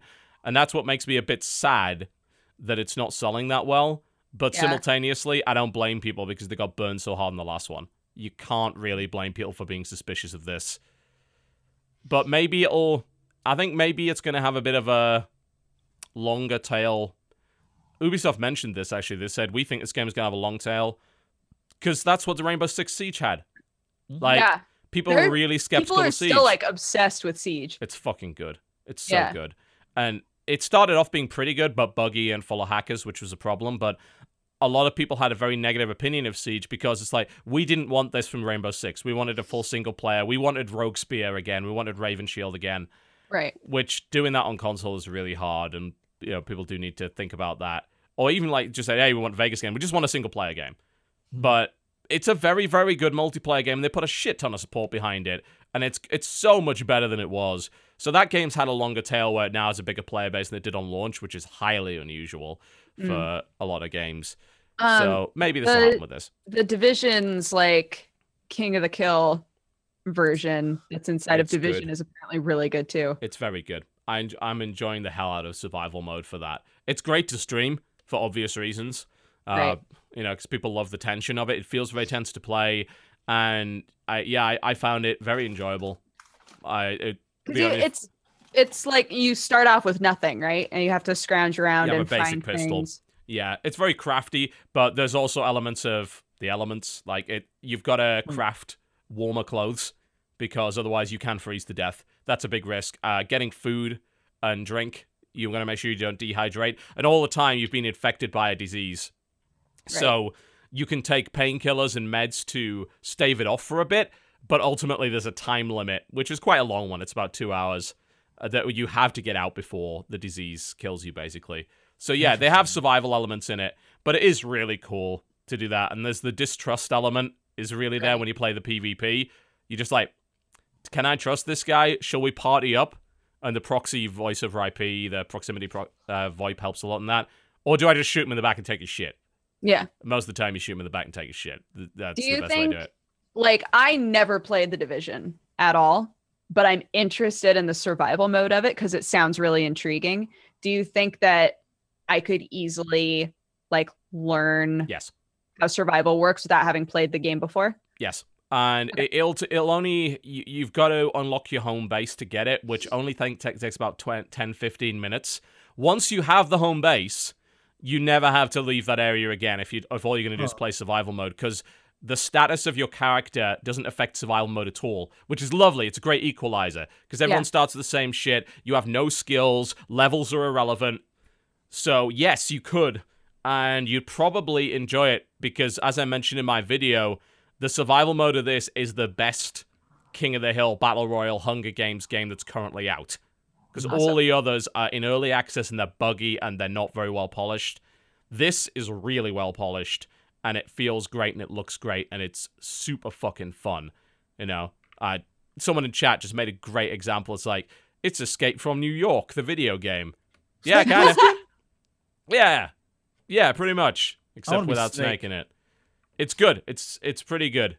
Obviously, getting that plus the season pass can be a bit pricey, but I know they knocked the main price of the game down, so that makes it a bit more Doable. palatable. yeah. Yes, I think that's really good. I don't like the rest of the division, but that mode is very good. And I I know Force has been playing a shit ton of it, and he loves it. And it's it is a great little survival mode. Really cool. Hmm. Uh, so you know, Ubisoft has been doing pretty well when it comes to They're improving trying, their stuff. man. They are. Yeah. Yeah, they are. They're They trying to are. make better games. yeah, the the latest controversy is that For Honor is going to require an online connection, um, which oh. I mean, there's Isn't it entirely multiplayer? it has a campaign. There's a Oh, Oh, it campaign does? Oh. Yeah, okay. we don't we don't know to what extent. Like we haven't seen a great deal of it. We saw like half of one mission of it, so we don't know if that's going to be a priority. And I actually kind of hope that it won't be. I don't care. Uh, but It's it's definitely not, but it it is pretty fleshed out. Like it has a ridiculous, nonsensical story to try and make it so like, oh yeah, this is why all three of them are fighting. But it's like, it's fun, but the main focus is the multiplayer, one hundred percent. Yes, yeah. And it does sort of suck that there is that always on connection. I feel like that's become less of an issue over the course of the years because people have just sort of come to accept it. Yeah. But when it comes to servers, shit always breaks. This happens. It Yep. generally doesn't last that long, but shit breaks. And if I can't on launch play my single player game because of some weird always online multiplayer requirement that doesn't necessarily need to be there, that's going to be an issue. So if they lose sales because of that, that's their own fucking fault. Yeah. But yeah. All right, let's go break. When we come back, we'll Yo. play, talk about more games we've been playing. And Snake more. Plissken. Yeah, but a lot, lot of Yeah. we we are the premier Snake Plissken podcast uh, on, Surfboarding tidal waves. on Twitch right now. There is no other place that you can find this Snake content. I'll make that abundantly clear to you. We'll be right back. Don't go anywhere. You watch the Corruptional Podcast. Plissken. Ladies and gentlemen, welcome back to the Co-Optional Podcast. For some reason, I played about a minute of ambient burning noises before we came back. Not quite what I was aiming for. Great. I I queued up some holiday music and I have well holiday music. It's a bunch of like OC remixes that are associated with that. And I have a feeling that I messed that up a little bit. Just call it a uh, a Chris uh, lovely Christmas fire. You know, it's burning you know, logs by the fire, Ah, the stockings, yes. that kind of thing. Of course. You know, Yes. uh, Uh-huh. Chr- Christmas burning down of the house and all the presents and the upset children. Not that. No, Right. no. Panic basket. Yes, Yeah, you know what something to along those guys. do. hmm One could say that this podcast is lit. So say the kids. I still don't know what Mm-hmm. that means. Apparently, I'm not woke enough. What? what is happening? I think Base- you're pretty woke. Base TB is not woke. I strongly disagree. Uh, you, you, you, cuckface. What? Uh, something? Yep. Nailed Yeah. it. Nailed Yeah. it. Yeah. Okay. Video games. Yes. What you got? Oh my god. I don't look. I don't got. I want you to talk now so I can eat this delicious yogurt. Oh my god! except except for uh Final Fantasy, the only other game I played this entire week besides Dishonored, which I still love, is uh Shadow Tactics. Yeah, tell me about that one. Yo, I played one level of it. That's all I know. That's all. I, um, Is that good, huh? no, here's the thing. It's really really good, but it is a Fucking patience game. game and Yes. a tactical game and a strategy game. And when you try to do that for Fan Friday, that shit do not work. So That was- Ah, you made a mistake there. Yeah, that that game is something of a spiritual successor to the old Commandos series. Um, there was also a game called Desperados, which is like a Western version of that, and there was a Robin Hood version of it, I think called Robin Hood: Legend of Sherwood or something like that. Yeah. And there's not like there hasn't been a version of that for a while, and really those games are all about you have a small squad of like people, and they all have different abilities each. And using that small squad of people, you got to sneak around and accomplish the objective. But if you get spotted, shit's dangerous. Like you can die fast. It, they were very, very hard games.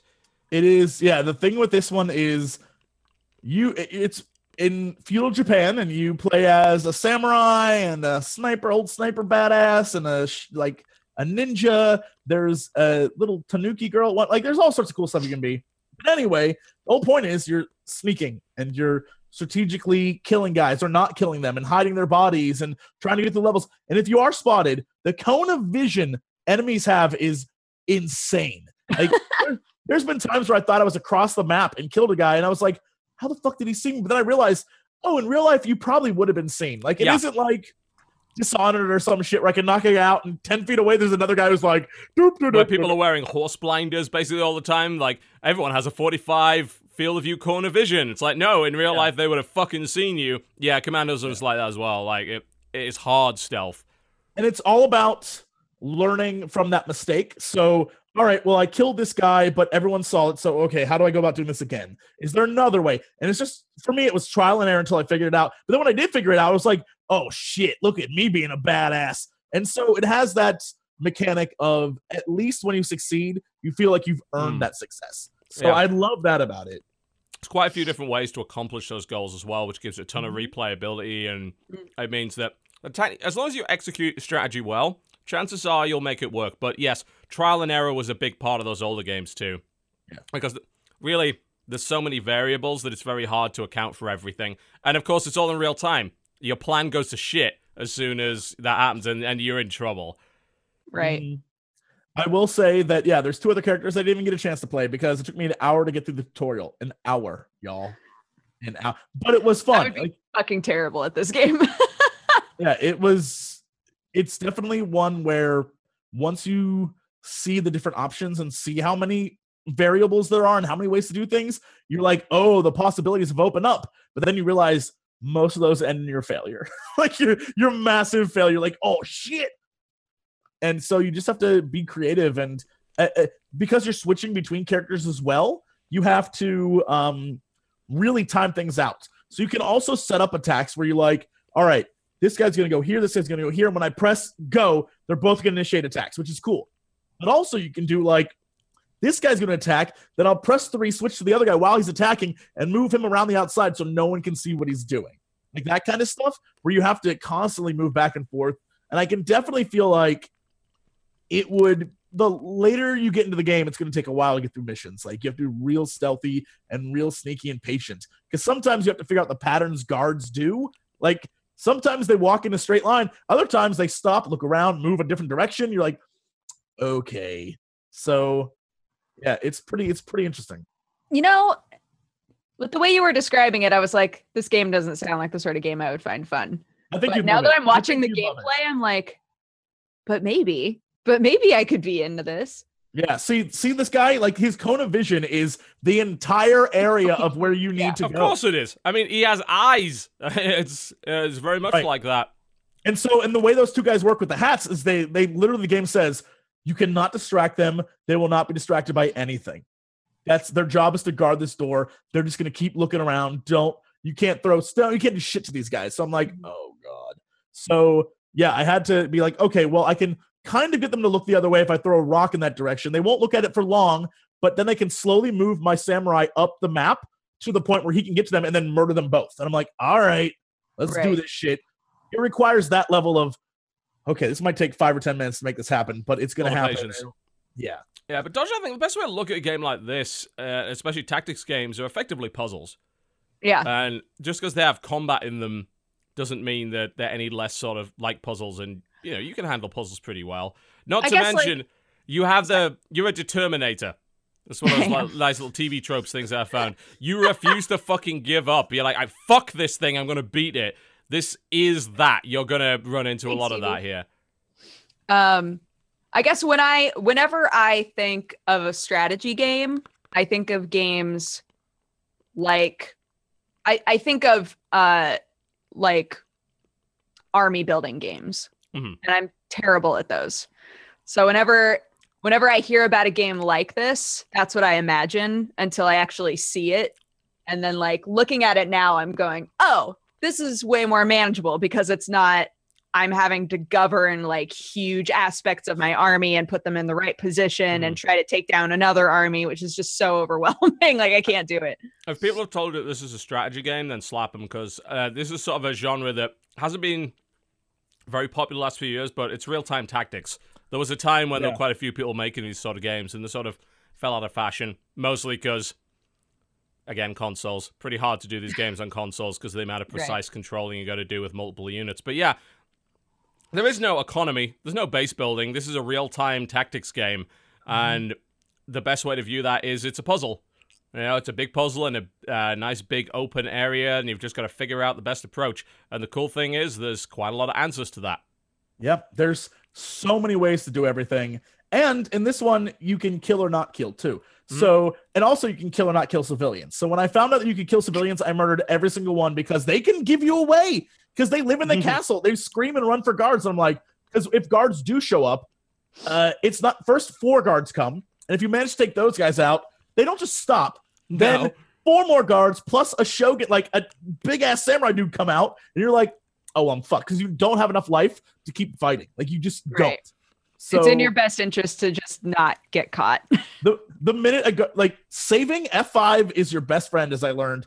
It, there is literally no reason to fight when guys come out. I just F8 and restart because it's just like I fucked up. I can't win this battle, and you just all right, find another way to go through this and keep trying over and over and over again. Games But, pretty much uh, designed around that. Didn't I see on that uh, on the screen there that it it had a warning of when your last save was? It knows you're going to be quick saving. Yeah, up at That's the top cool. has a there's a counter, and at first I was like, "What is it counting to?" Because it was green, and then it gets to yellow, then it gets to orange, then it gets to red, and basically it's like this is the last time since you saved, dum dum. So you probably should save again. So every time I hit the yellow, I'm like, "Save, save." So That's it's kinda nice. reminder. I feel I like, just like a lot of recognizes that times you do that. uh, people f- think it's a, a weird sign of weakness to save, scumming, during it's called. levels like this. No, no, this Oh. would drive the. No, there's I one. like that the game encourages it. Is all I'm saying. Yeah, there's one area where I died and then my save was like three minutes back. And three minutes isn't a lot of time in a game, but holy shit. In this game, I was like, no. That's a lot of actions you have to execute. Yeah. Yeah, it looks. There's a lot of positive feedback around this game right now. It did somewhat come out of nowhere. Didn't have a lot of PR behind it, but they made the smart decision of putting a free demo out for it, so people can try it out and see if it's their kind of thing. And I think it's doing all right, actually. Uh, let me. Ju- I'm just looking on Steam Spy to find out how well it's sold so far. I'm hope it's doing okay. I know it's on GOG as well. Yeah, I know they had a huge push on GOG for it. Yeah, it's about 30,000 users so far. Of course, it comes out in a really busy time. Like, I know there's, there were people who are concerned about the sales figures for Owlboy because it hasn't hit 50k yet. And, you know, that came out over a month ago, and people are like, wow, Owlboy had a shit ton of hype and critical acclaim behind it, but it hasn't actually sold that well. Well, it's November, December. The amount of Yeah. competition is insane. And people only have a certain amount of money. Not to mention, Owlboy's quite pricey for an indie game. It's a $25 one. Not saying it's not worth it. But then, you know, Shadow Tactics is uh, $40 as well. So, yeah, it'll take a while. But bear in mind, these kind of games can really get going in January, where they'll probably be sweet fuck all. Yeah. And there'll be a, li- a little bit of a sort of winter drought. It'll pick up. It'll pick up. What I was imagine. when Shovel Knight came out? Was it an immediate success or was that a word of mouth thing as well? I, I it had a lot of hype behind it because it had a very successful Kickstarter. That's So, right. I that was the think- was the difference. Kickstarter, yeah. Yeah, I think that that's what sort of kept things, uh, the momentum going into its launch. So that probably helped a lot. And of course, a lot of people that kickstarted it were YouTubers and streamers, and then they all went to play it and stream it at the same time. So hmm. that gave it a ton of visibility. Owlboy had a bit of that, but evidently nowhere near as much. And even if you do show a really cool game, doesn't mean people are going to buy it. Absolutely. Yeah. Maybe they'll just watch you play it. People have limited amounts of money. Let's think about that. Bear that in Yeah. mind. That's honestly one of the things I, I now I do this now for every video I make where I literally just in the description I'm like, here's the game, here's who made it, here's what I played it on. Just because I'm like, please go buy these because no one no one buys games anymore. Go buy games. Go buy games, guys. Yeah. Go spend your money on it. Been a lot of really, really good ones this year. Not Yeah. necessarily from the places that you would expect.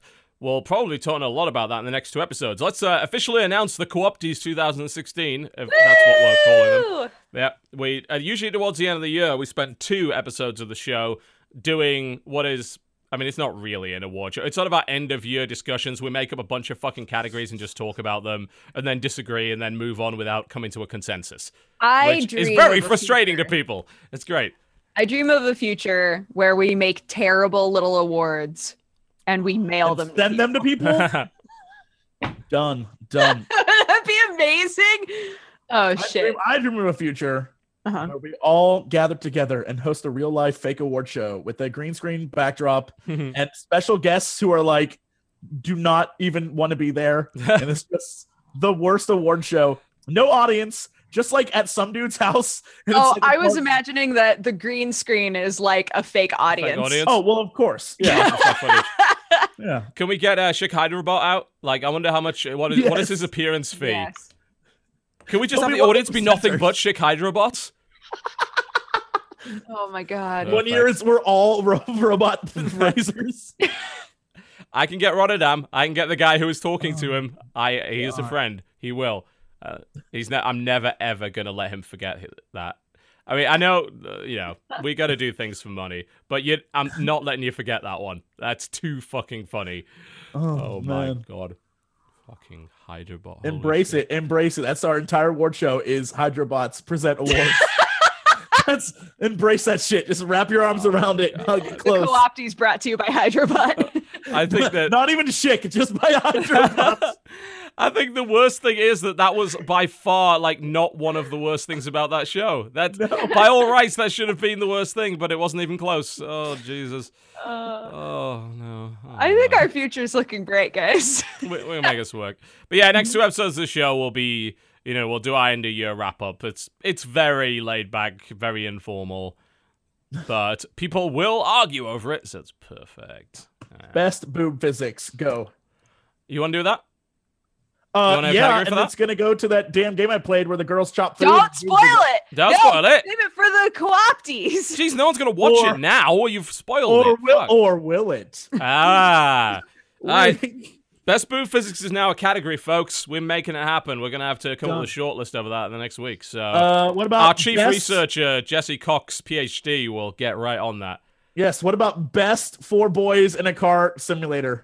I, you know, I have a feeling that's that's a shoe in. Like, it's a fix. The fix is in. The noodles are boiling in the pot. Boiling, I tell you. No. Best game about connecting with an animal. Got it. Got it. Perfect. Best. I mean, just we could just go with best animal companion in the 2016 No. game. That would Yeah, work. That would Yes, work. animal companion. Yeah, there's That- probably a few games. That's that one of my. uh, That's one of mine that I'm submitting.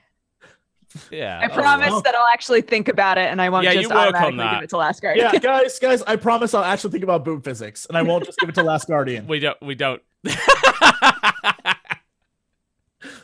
Can we put Last Guardian in every category, regardless of whether it should be there? Last Guardian is in every category, hands down. I did consider at one point before I realized that would be a little cliche when thinking about how to do the arbitrary award 2016. Could we just have a category that is literally No Man's Sky and then give the award to No Man's Sky? Best- and all the best nominees No Man's Sky. Best Yeah, No best Man's and worst No Man's Sky. oh dear. Fucking hell. uh, can we have one that's like uh best technological malfunction? Yeah. Like Be- best game goof. Best, Best- ga- best game bug. Yeah. Yeah, best game bug. Yeah, I'm sure we can find something like that. Uh, I've got to say, Battlefield 1 would probably be pretty high up on that list. There are some crazy things that go on with that. Shit that's gone on with the airship as it crashes to the ground and then goes, spins into a fucking tornado of blazing fire. It's like, what the? It's the apocalypse. The seventh seal has been broken. Oh, fuck. that would be, yeah, we can go with that. There- There's plenty. Oh, man. Yeah, we'll look at that. Best and worst. Hmm. No Man's Sky. Cool, great. We're not going to tell you what the rest of them are because you have That to come ruin and it. watch. Yeah, you won't, you won't come Oh, they'll be just as stupid. Oh, yeah. Don't you worry. Don't yeah. worry, guys. So next two weeks, I believe uh, Sacriel is our guest next week, and Ooh. we don't have a guest sorted out for the week after that. But we'll come up with someone that knows things about video games and can actually contribute. So that'll be fun. Yeah, very cool. I actually asked Danny O'Dwyer if he wanted to come driverless back and do it like last year, but apparently he's in some fancy country recording some fancy documentary, his new Jet Set lifestyle. Boo. But speaking of that, you have to go and watch his Doom documentaries on NoClip. They are fucking fantastic so far. He's doing what he said he was going to do with your Patreon money. Yeah, it's very hella cool stuff. It's a rare thing. You know, no broken promises. Come come on along and you know, do do watch his no clip documentaries. Is the Doom stuff's great. All right, moving back on to games that we've been playing. Can I tell Uh, you the Dota? Oh no. Okay, Dodger, what you got? I was just going to say I finally played Plants vs Zombies Heroes. Yay! Let's uh let's let's talk about that. What do you reckon? I like it. I was surprised um because it it took me a while to not feel like the game was a little one-sided toward the zombies Okay, yeah. because so I, I know that TB's explained Wait, this game like wait, a million times. Pause. Are But- you like this game is very pro zombie? No, no, no. You can you can play either. So you can Oh, play as the plants or you can play as the zombies, and it's set up the way that a lot of games are now, where it's like you have you know your minions in front of you that can be any different type of minions, but then you have your hero, and you're trying to protect your hero. yes. Um, so playing as the plants, I was like, okay, I yeah, okay, I'm I'm starting to get the feel for this. And then they're like, you can also play as the zombies if you want. So I played as the zombies, and the zombies get an extra segment of the turn order, um, which I thought was interesting. So it's like yes. the zombies play and then the plants play and then the zombies can use tricks so it's almost trying to balance out the fact that the zombies got to go first and then the plants got to respond Yes. to whatever the zombies played so then you have all of your you know whatever all you were able to put out on the board and then the zombies can also play an extra card called a trick um, if they manage to draw one Yeah. and at first I was like, God, this doesn't, I don't know that this is balancing it out though. I'm not sure because some of those, some of those tricks are like really strong. yeah, you'll find eventually that it, it's it makes a lot more sense than it initially appears. Because I thought the same thing when I first played it. I'm like, wait, what the fuck? But Yeah. in reality, the way that it works is that the zombies are actually quite restricted in what they can do in their first phase. They can only play minions in the first Yeah. phase. They can't play tricks. But then they can only play tricks, but not minions. When the plants go, they can do both. Plants have tricks too. So you can place your minions and you can play your spells. And it's I guess it's a they do count as the same thing, huh? yeah, they they do. They uh, it's it's less obvious because a trick sounds like the kind of thing that you know the evil zombie dudes would do. But no, you Well- um the plants have them too. So And then when you're playing it, they make it seem like the the spell cards or the trick cards as a plant is like a special hero move. Like that's That- kind of the way that they pitch it to you is like, oh, you're using your hero to do this special thing. And then with the zombies, they're like, you get to play tricks now. I was like, what's wait, are these different? They're different, yeah, right? it's it's a little confusing. They are different. Yeah, uh, the each hero in this game has four he- superpowers. Because the whole idea is that these different plants and zombies have become superheroes through whatever. So you know you've got the the, the big tough like superhero zombie wrestler and like I'm an evil uh, genius doctor zombie and all that kind of thing. And they all have four superpowers each, which are different. You start off the game with one superpower, and then every time that your armor breaks, you have three little armor pips, which sort of kick in after you've take after you've been hit a certain number of times. The next hit is negated, and it draws you a superpower from the remaining three, and then you can play that super superpower immediately for free which can actually affect the rest of you know the game which is really interesting to me because a game like Hearthstone has no player interaction between turns. Like when it's your turn, the other player can't do shit. But in this, the there are certain times when the player other player can respond to you. Uh, Elder Scrolls Legends does a similar thing with its prophecy system, where a, you get what's called a rune break at a certain point. But unless you've got super armor, and it can break up to three times, but it blocks an attack and then draws you the superpower. But you can include in your deck regular tricks that are not superpowers. Superpowers come with the hero by default and don't take up a spot in your deck. Tricks, which you can have on both plants and zombie sides, just just spells basically, take up a space in your deck and you put them in there specifically. So some of the starter decks for plants probably don't have many of those, whereas I imagine some of the starter decks for zombies do. Uh, but I, I mean, I, I, I think that that system, the sort of back and forth, the phase system, makes the game very different to something like Hearthstone.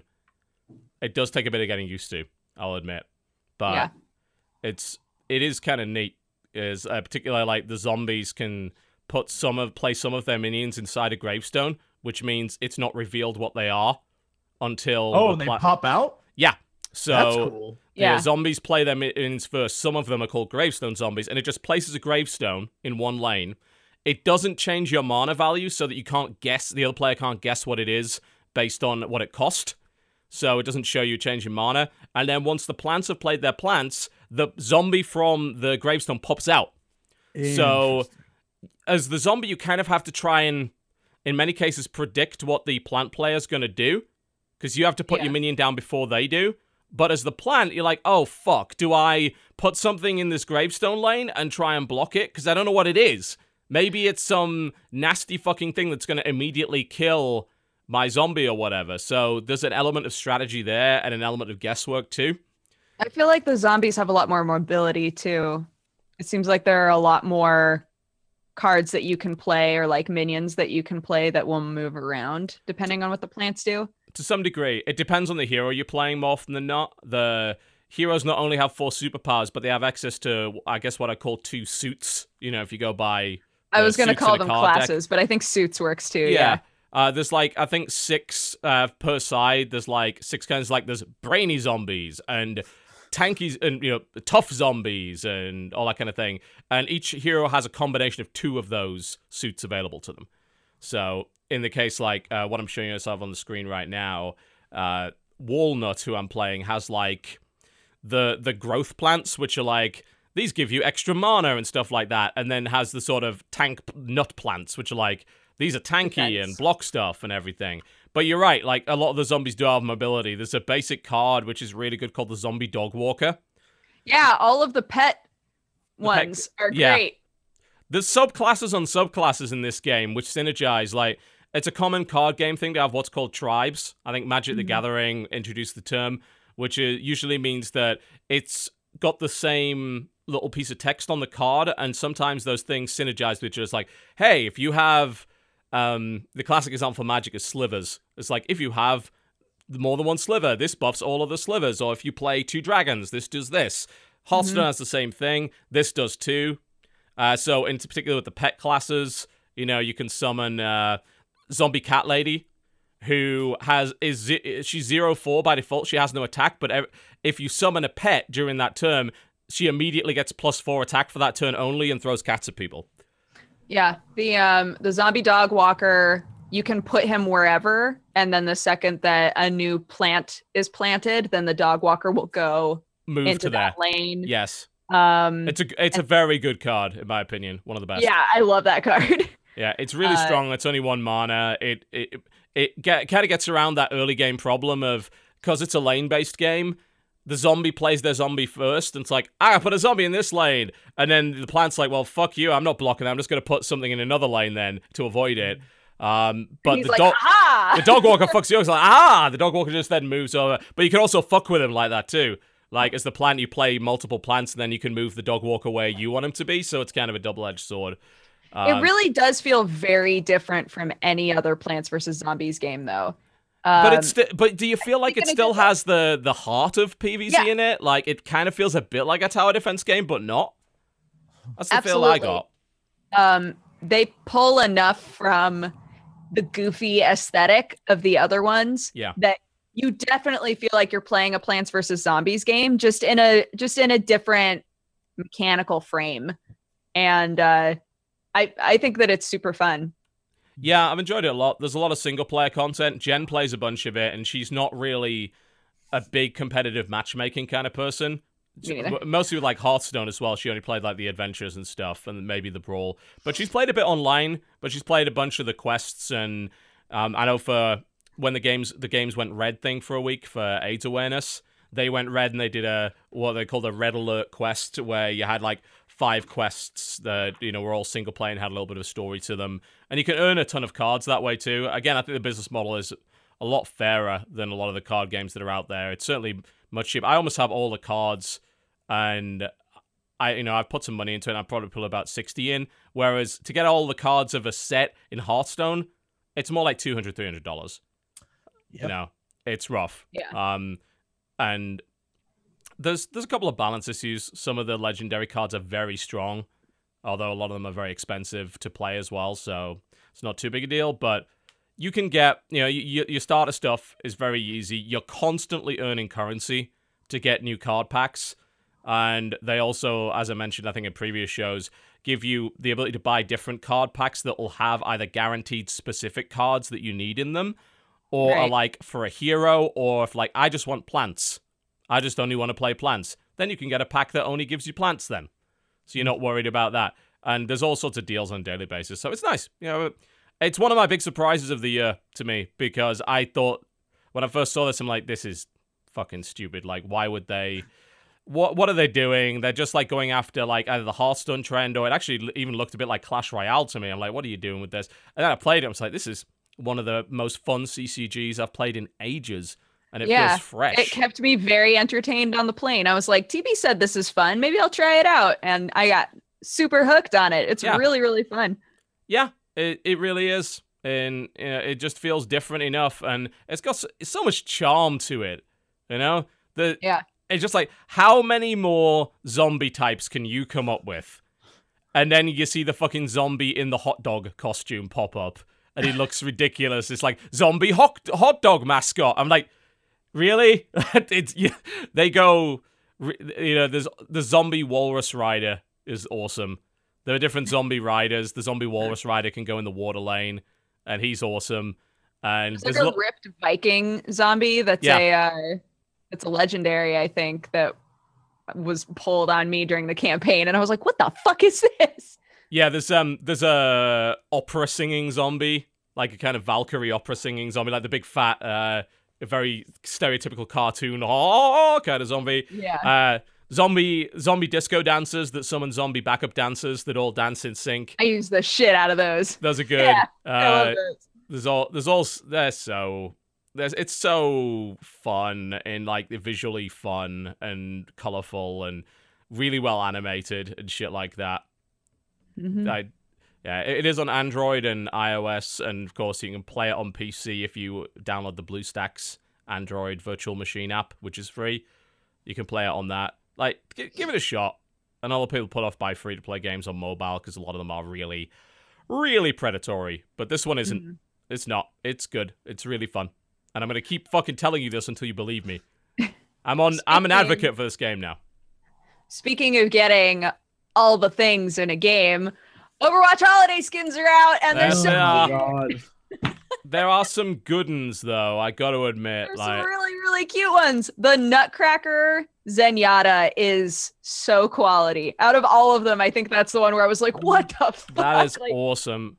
Well, it's great. please tell me, yeah, but- Force has got to have done of it. Of course he did. It's like I, I think, right, where am I going to show footage of this? I bet Force has done ah, a video on it. got Of course. yeah, of of course, of Force. Uh, Of course he of did. course he did that.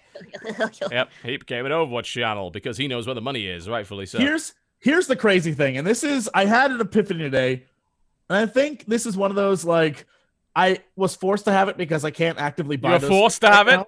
Ha Damn you, force!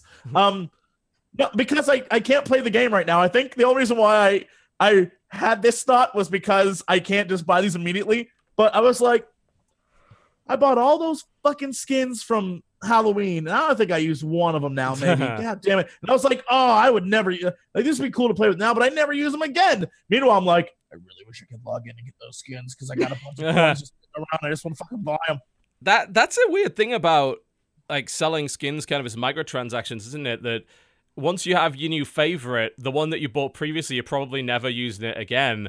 Yeah, Like I, I wish it had a random skin option where it just like uh, because Dota Dota has been doing that for a while because it I love realized the Roadhog. Sorry. Keep oh it's going. so good isn't it the little tracer elf's pretty good too you Uh, know the his Zenyatta gun, coming up. Roadhog's gun, is a gift from From Junkrat. Junkrat. It says from Junkrat on it. Bleh. Yeti Winston that's that's good there as The well Yeti Winston's my favorite one. That thing That's- looks amazing. I'm I'm interested to see what his weapon looks like because that's one thing I don't think they show for most of these characters here. More often than not, when you buy a legendary skin, it changes the way the weapon looks. There's your Zenyatta, your Nutcracker Zenyatta. That's really cool. So I'm more interested in what the weapon looks like than what the others look like. But yeah, it. it it, with uh, Dota a while ago realized that people were collecting like a bunch of skins for wards and stuff like that, and we're like, well, I've got a skin for wards now. Why would I need any more?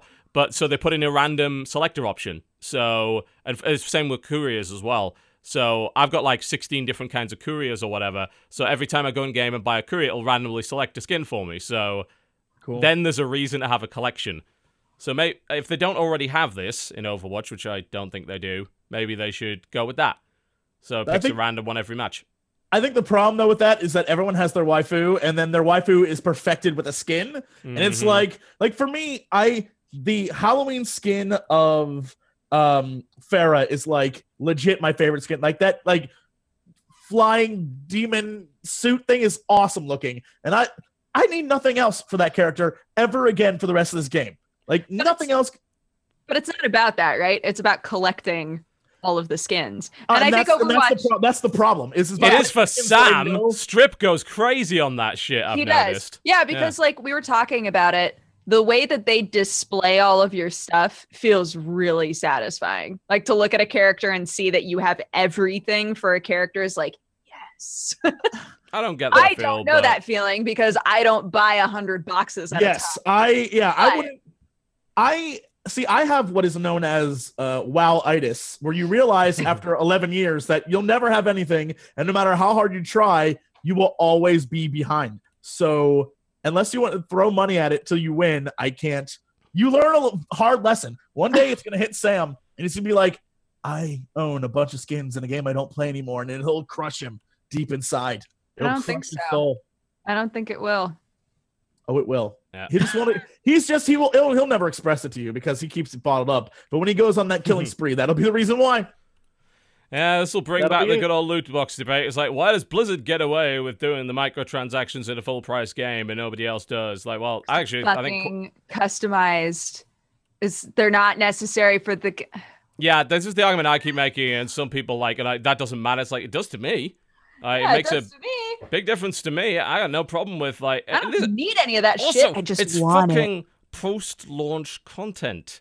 You're not entitled to shit after the game has been released, other than bug fixes and balance updates. You don't even have to put the costumes like they look cool, but they d- like your fucking first person view. You don't see that shit till the Yeah. end of the game anyway. So what the hell do you care? Yeah, I mean, don't it's I, I I think that's it's much much better, and I guess you know it's a lesser of evils argument, but you know Blizzard probably doesn't need money to keep that game running right now. But we had this weird issue with StarCraft where a significant portion of the community were quite literally begging Blizzard to put microtransactions in it because They they're worried. did eventually, And they, put did, the- and they did, they did them. Yeah, they did. And there's announcer packs. You know, probably the best things they've done are announcer packs. I think the Alarak one is so good. The Diva one's annoying as fuck. Don't even. Terrible idea. uh, but they put they just put Nova in, and they've they're adding that new Commander Stukov to the co-op. That's another way they're monetizing it. But it's because people were worried about the future of the game, and it's because it had been out for five or six years. And like, oh, Blizzard, please don't pull people off the project. But if you think about it, you've got to pay those devs. And if the game's not making money anymore, then that's going to become a problem. So Yeah. I'm I have no problem with things like loot boxes coming in and know, cosmetic skins being sold. Generally, as long as they're not day one, you know, as long as it's post launch, as long as it, I think that's a fair way to keep monetizing the game Well- going forward. And you keep the important content free, like maps and characters. devil's advocate for a little bit of this. Go for it. The loot, the loot box they made for the Olympics event was bullshit. That was Yeah, a yeah. cheap loot box. That was a like you can only get it through these loot boxes, and you can't use the currency you have already to buy these things. Right. fuck That was super money. dumb. That was the main douchey. problem. It, it's the randomness element was too much there, Mhm. and there's there should always be an option to just buy the thing outright with something, either real currency or the in-game currency you've earned, and not put yourself up to the mercies of chance. And here's an interesting piece of news that came out last couple of days. China is actually going to force games that use loot box systems to list the odds Whoa. of getting stuff Interesting. which is a very pro-consumer move.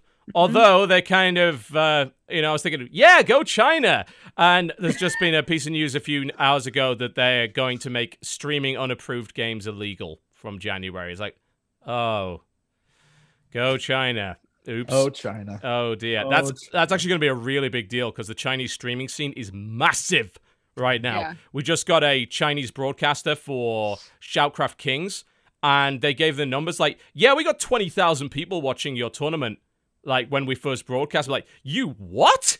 Like Huh. that's as much as we had English speaking. That's a Right. big fucking deal, and that's only for StarCraft. If Yeah. there's other games, League of Legends and a lot of mobile games that are fucking massive in China.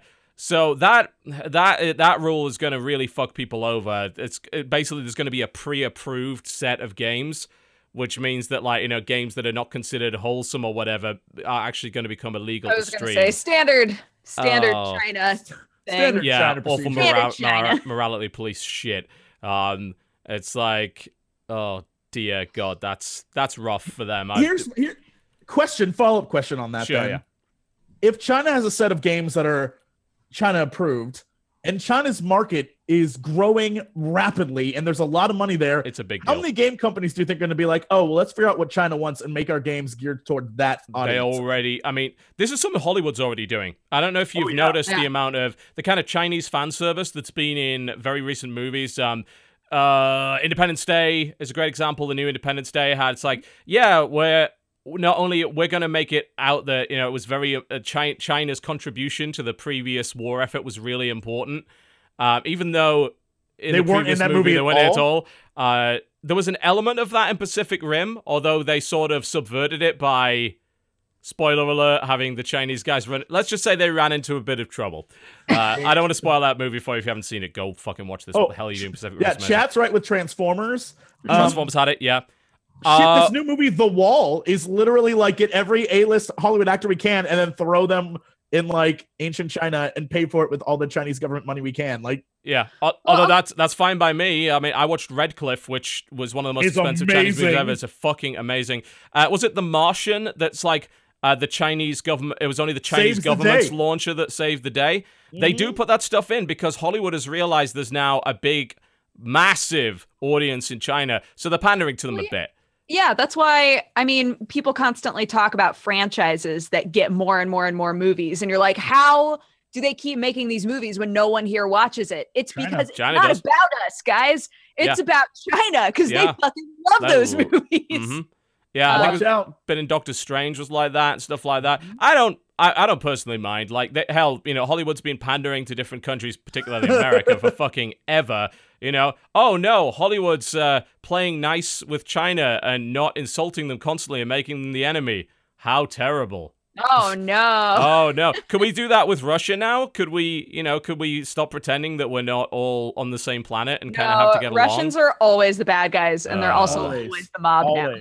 Always. Always. Although I'll give credit to the original Independence Day, they, uh, you know, they they uh, bigged up the Russian contribution to the war effort. You know, in the big scene where they're going around the world saying we're ready to go. Although they did have the Soviet march music in the background. It's like, God damn it, guys, come on! It's like we are evil, grim Russia. Da, da, da, da, da. Also, Uh, also, let's make note that every time there's a space movie, the Russians always the one who's like, "I've been in space 50 years and I can figure this shit out."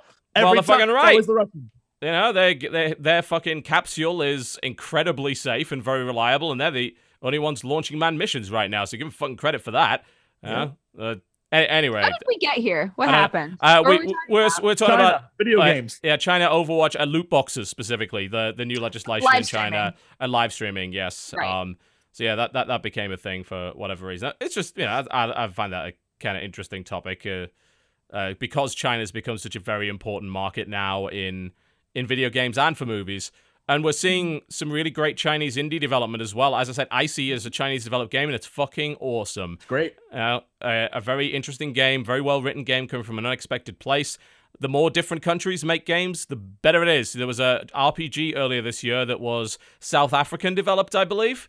Yeah, One of the that's first- a very fun game as well. It's Uh, like How do you South pronounce the name of it? Dragon Uh, Ball Z. Aurion. Aurion. Yes. Yeah. Oh, Orient. that's right. Yeah, and Yeah. it incorporates a lot of uh, African folklore and things like that, which Straight up. You know, same argument I made. Why you know, like why is uh, Witcher so white? Because it's all about Slavic folklore and what they're used to, and that's a very homogenous country, uh, and that's good. That's diversity right there.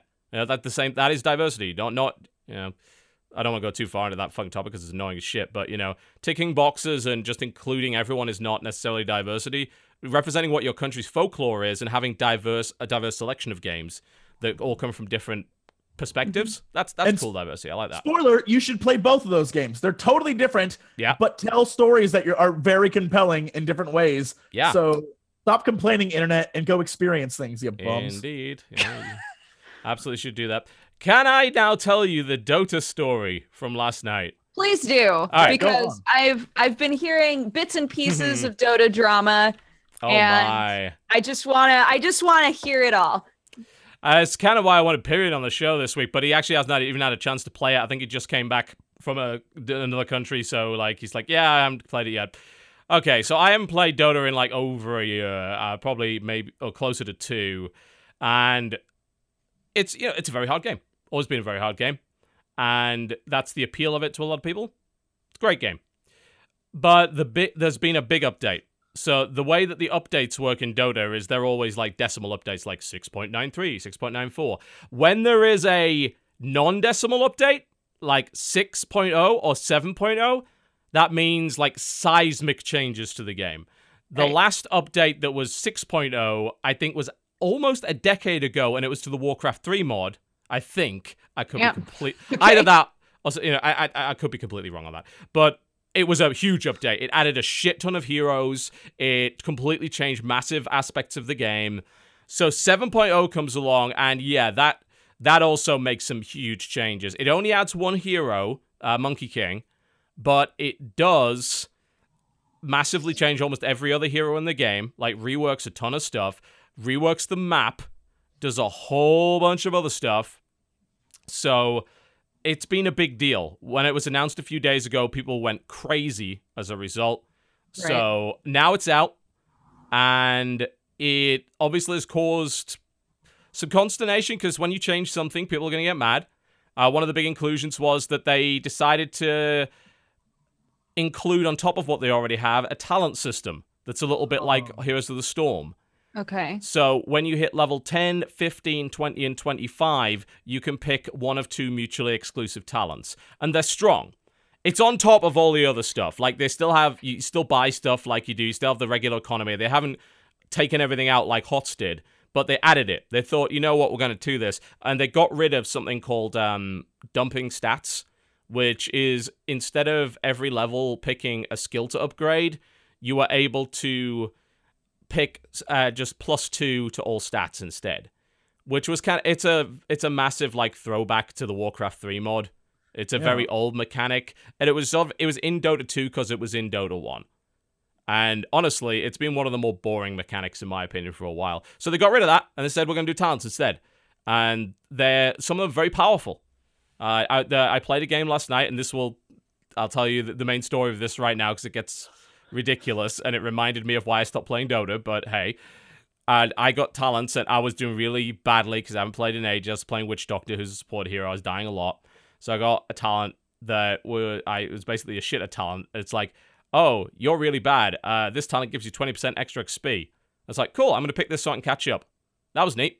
And then there was another one. It's like minus thirty five seconds respawn time. I'm dying a lot. I'm gonna pick that one. But of course, if you're not dying a lot, maybe you'll pick the other one. So that'll be a bit better. And it the, some of them are very potent. They're they're big power increases in many ways, and then some of them are weirdly shit. But because I guess they just haven't balanced them yet. The uh, I think the the meme right now is plus six to treants or something that is not Okay. that's fuck all apparently. But anyway, that's in. They've changed like the way the map is. They've moved Roshan, who is the big boss character, which actually completely changes the game because fighting over him is a big deal. They've put these. Um, they've put what are basically moon wells around the map, kind of like HOTS, but they work a bit differently. They have a much longer cooldown and they're sort of an area heal. So really, you've got to kind of gather your team around it, and then you hit the moon well. Uh, there's also one in the. There's a couple in the base and things like that. Uh, so they're dotted around the map, and they also have bounty runes, which are dotted around the map, which spawn every couple of minutes, and they give you a nice little chunk of experience and gold. So that's it's really changed the the game completely. Huge, huge, big deal. So I'm like, cool. You know, and they've redone the UI and everything, so they've made things work a lot better. They've taken out a lot of the clunky shit. It's easier to level skills up now. It's just one click. You don't have to hotkey or anything. Go to the game. Hmm? G- games are taking forever, though, right? Yeah, so the issue and the problem with my anecdote is that I only played one game and it ended up being 107 minutes long, Jesus. which is fucking ridiculous. Uh, but there's going to be a lot of inconsistency in reports, you know, because not everyone's going to have a super long game. The question is whether or not the patch caused games to get on average longer and whether or not that's just going to even out. Is it because people are. They don't know how to play. system. Yeah, so they can't close the game out because they don't know how to play the new map properly and do it as efficiently as possible. Is it because they want to get to level 25 to get their talents? Because a lot of games would usually finish before level 25. Is it are they deliberately holding back to do that? Are they holding back to buy some of the brand new expensive items? Is that why? Do they want to experiment with those so they're not closing the game out? and stuff like that. Uh, there are other things like because of those moon wells, the shrines, getting onto the high ground into the enemy base could be more difficult because the defender's advantage may have grown as a result of that. We don't really know yet. It's going to take a while to figure that out. And I had a game that was 107 minutes and it was fucking miserable. Uh, we Dota has a decent comeback potential. But the fallacy is assuming that that comeback potential can be properly utilized in pubby groups that don't communicate well with each other. In competitive high level games, that comeback potential is amazing because it makes for great esports. But in Yeah. pubby games and lower rank solo MMR, you know, the gutter tier kind of stuff, that comeback potential isn't realized. So what ends up happening is you're losing and you lose for 40 straight minutes. And you can never realize the comeback because you're never sucks. coordinated enough to That do it. That sucks. And this happened to us. We got our asses handed to us in pretty much all lanes. And we were in our base for 40 minutes, defending our base. Jesus. And they couldn't break us, but we couldn't make a play that would wipe enough of their team out to actually go and kill them. And bear in mind, Dota 2 has buyback. So they had a ton of money because they had full control of the map for an hour. So even when we did kill three of them, they all bought back instantly into the game, which you can only do that every once in a while. There's a big cooldown on it, but it's like, fuck, that was our big play. Like, this is never going to happen again because we're all shit. But Yeah. we our big play resulted in nothing other than losing money.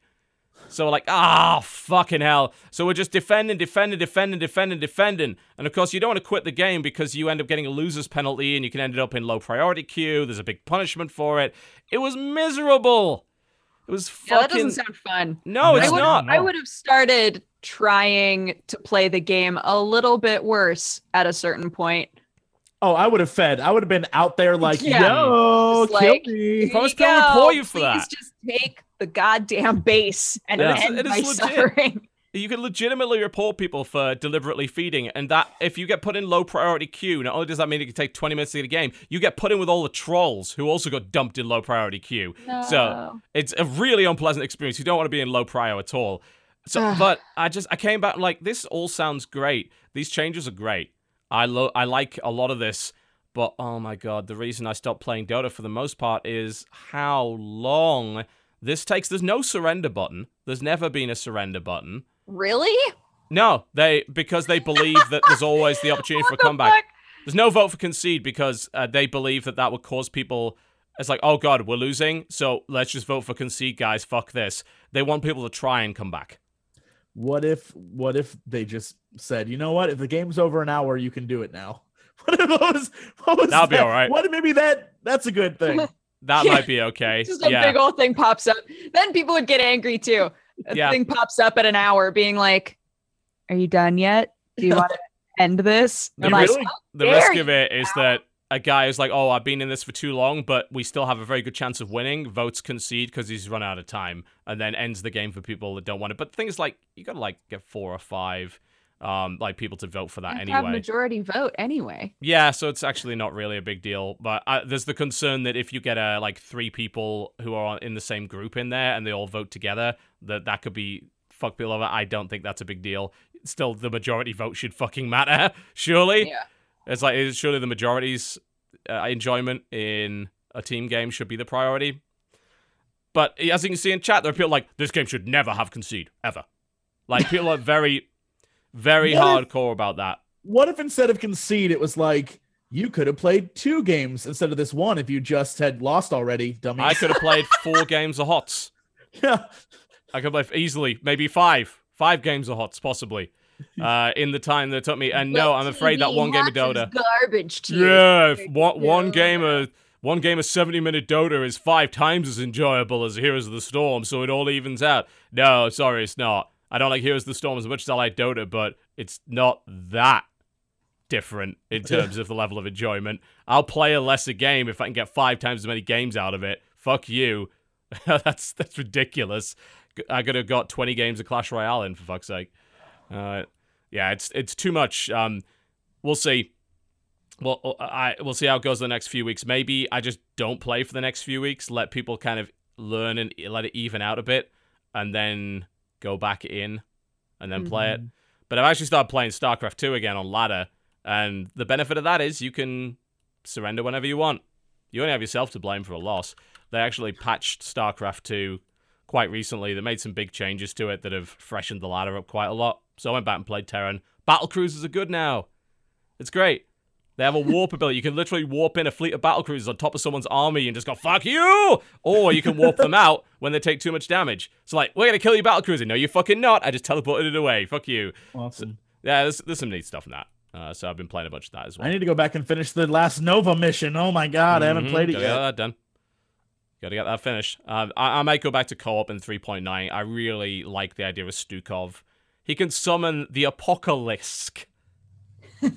it's a giant Ultralisk that he strapped Terran guns to, and he has, and he can also summon the the Alexander, which, uh, whatever, which is a, a infested battle cruiser, super battle cruiser. Like, yeah, that's that's neat. Uh, so and his walking infested bunker and shit, and it's pretty horrific. Like one of his main buildings is like you infest a colony, and it just keeps spawning zombie infested innocent people that go Yup. in go in droves and die for you. I'm like, oh shit.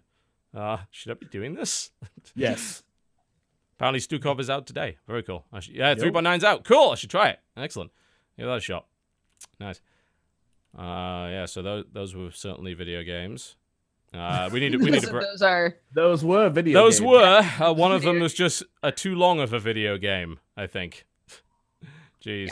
Uh, let's take a break. When we come back, uh, we're skipping releases because it's just a bunch of shit. We'll talk Yeah, get fucked. we are going to talk a bit about. We have a new con- new controversy, uh, bullshit, but we're going to talk about Twitch chat a bit. We were talking about this before the show, and uh, the, You was a, guys. Yep, somebody stirring the pot again because that's what games journalism is. Uh, we, as people that actually stream that know what they're talking about, we're going to talk a little bit about that and a few other things. We're back after the break, folks. You're watching the co-optional podcast. Don't go anywhere. Well, ladies and gentlemen, welcome back to the co-optional uh, podcast. So let's dive right into this discussion topic. the uh, flare-ups tend to happen every time we see a website make a questionable claim, especially when they don't seem to fully understand the subject. Uh, your boo strip was not happy about this particular article. Uh, a lot of people weren't because no. you know blanket statements. Yes, blanket statements, clickbait bullshit. Uh, uh, this is the same website I think a couple of days ago quite literally quoted a copy pasta about Dota 2 and state quoted, quoted it as fact, claiming that so that was actually someone's opinion of it. But I don't know, Awkward. it, it dumb as fuck. Uh, anyway, the the article was called "Twitch releases new tool to fix their awful chat," uh, which was a pretty stupid name for an article because that is a very blanket statement that oh Twitch chat is fucking terrible, always blah blah blah blah blah, and that if anything that's a that's a more meme than fact at this point. We joke a lot about that, but I think it's a very unfair broad stroking. Yeah, the actual article is about the fact that um, there are a lot of third party bots that you can have in your chat to help you moderate. And Mhm. Twitch has developed their own just Yes. already inside of the system, which yeah, is very so you don't need to grab another one. Yeah. Yeah. And uh and so the article itself talks about, you know, the bot, but also makes really weird like I don't even know how to put it. There's there's just a lot of statements in there that are not grounded in fact at all about Well- the way that chat works. N- not a single one of them is backed up with a, a fact. I, I bear in mind this article has been edited and changed several times. Uh, so Of I- course, because that's the internet. You can do that. Yeah, yeah, which is a bit of a problem. The the biggest update at the bottom was uh yeah, so the article uh originally said that Twitch chat was universally awful, but a number of Twitch streamers have pointed out that some aren't. yeah, I saw that. No was like, shit. all right. Maybe don't don't claim that your art you don't claim in your article that everything every single one is Universally bad. awful. No, there's no such thing as universal anything. Come on, that's Uh, rid- Universal Soldier. oh, all right, all right. I'll give you that one. All right. Shout out to Van Damme, wherever you are, bro. You were my you were always Universal my Soldier Universal Two Soldier. though was we shit. think of you every day. we do. So that you know that that was that was bullshit. I mean, you know, it's just a sh- it's a shitty little opinion piece presented as news, basically. Uh, but there was some really questionable stuff in there. Like, and this is still in the article, by the way. In brackets, how many times have you seen Twitch chatters spam things like? And I'm not going to say it on air for obvious reasons. It's the N word, but he spelled it out with a one and a three in it. One, that, uh, to quote some famous fellow whose name I've forgotten, Dickhead, you just made me say the word in my head. You made me think that.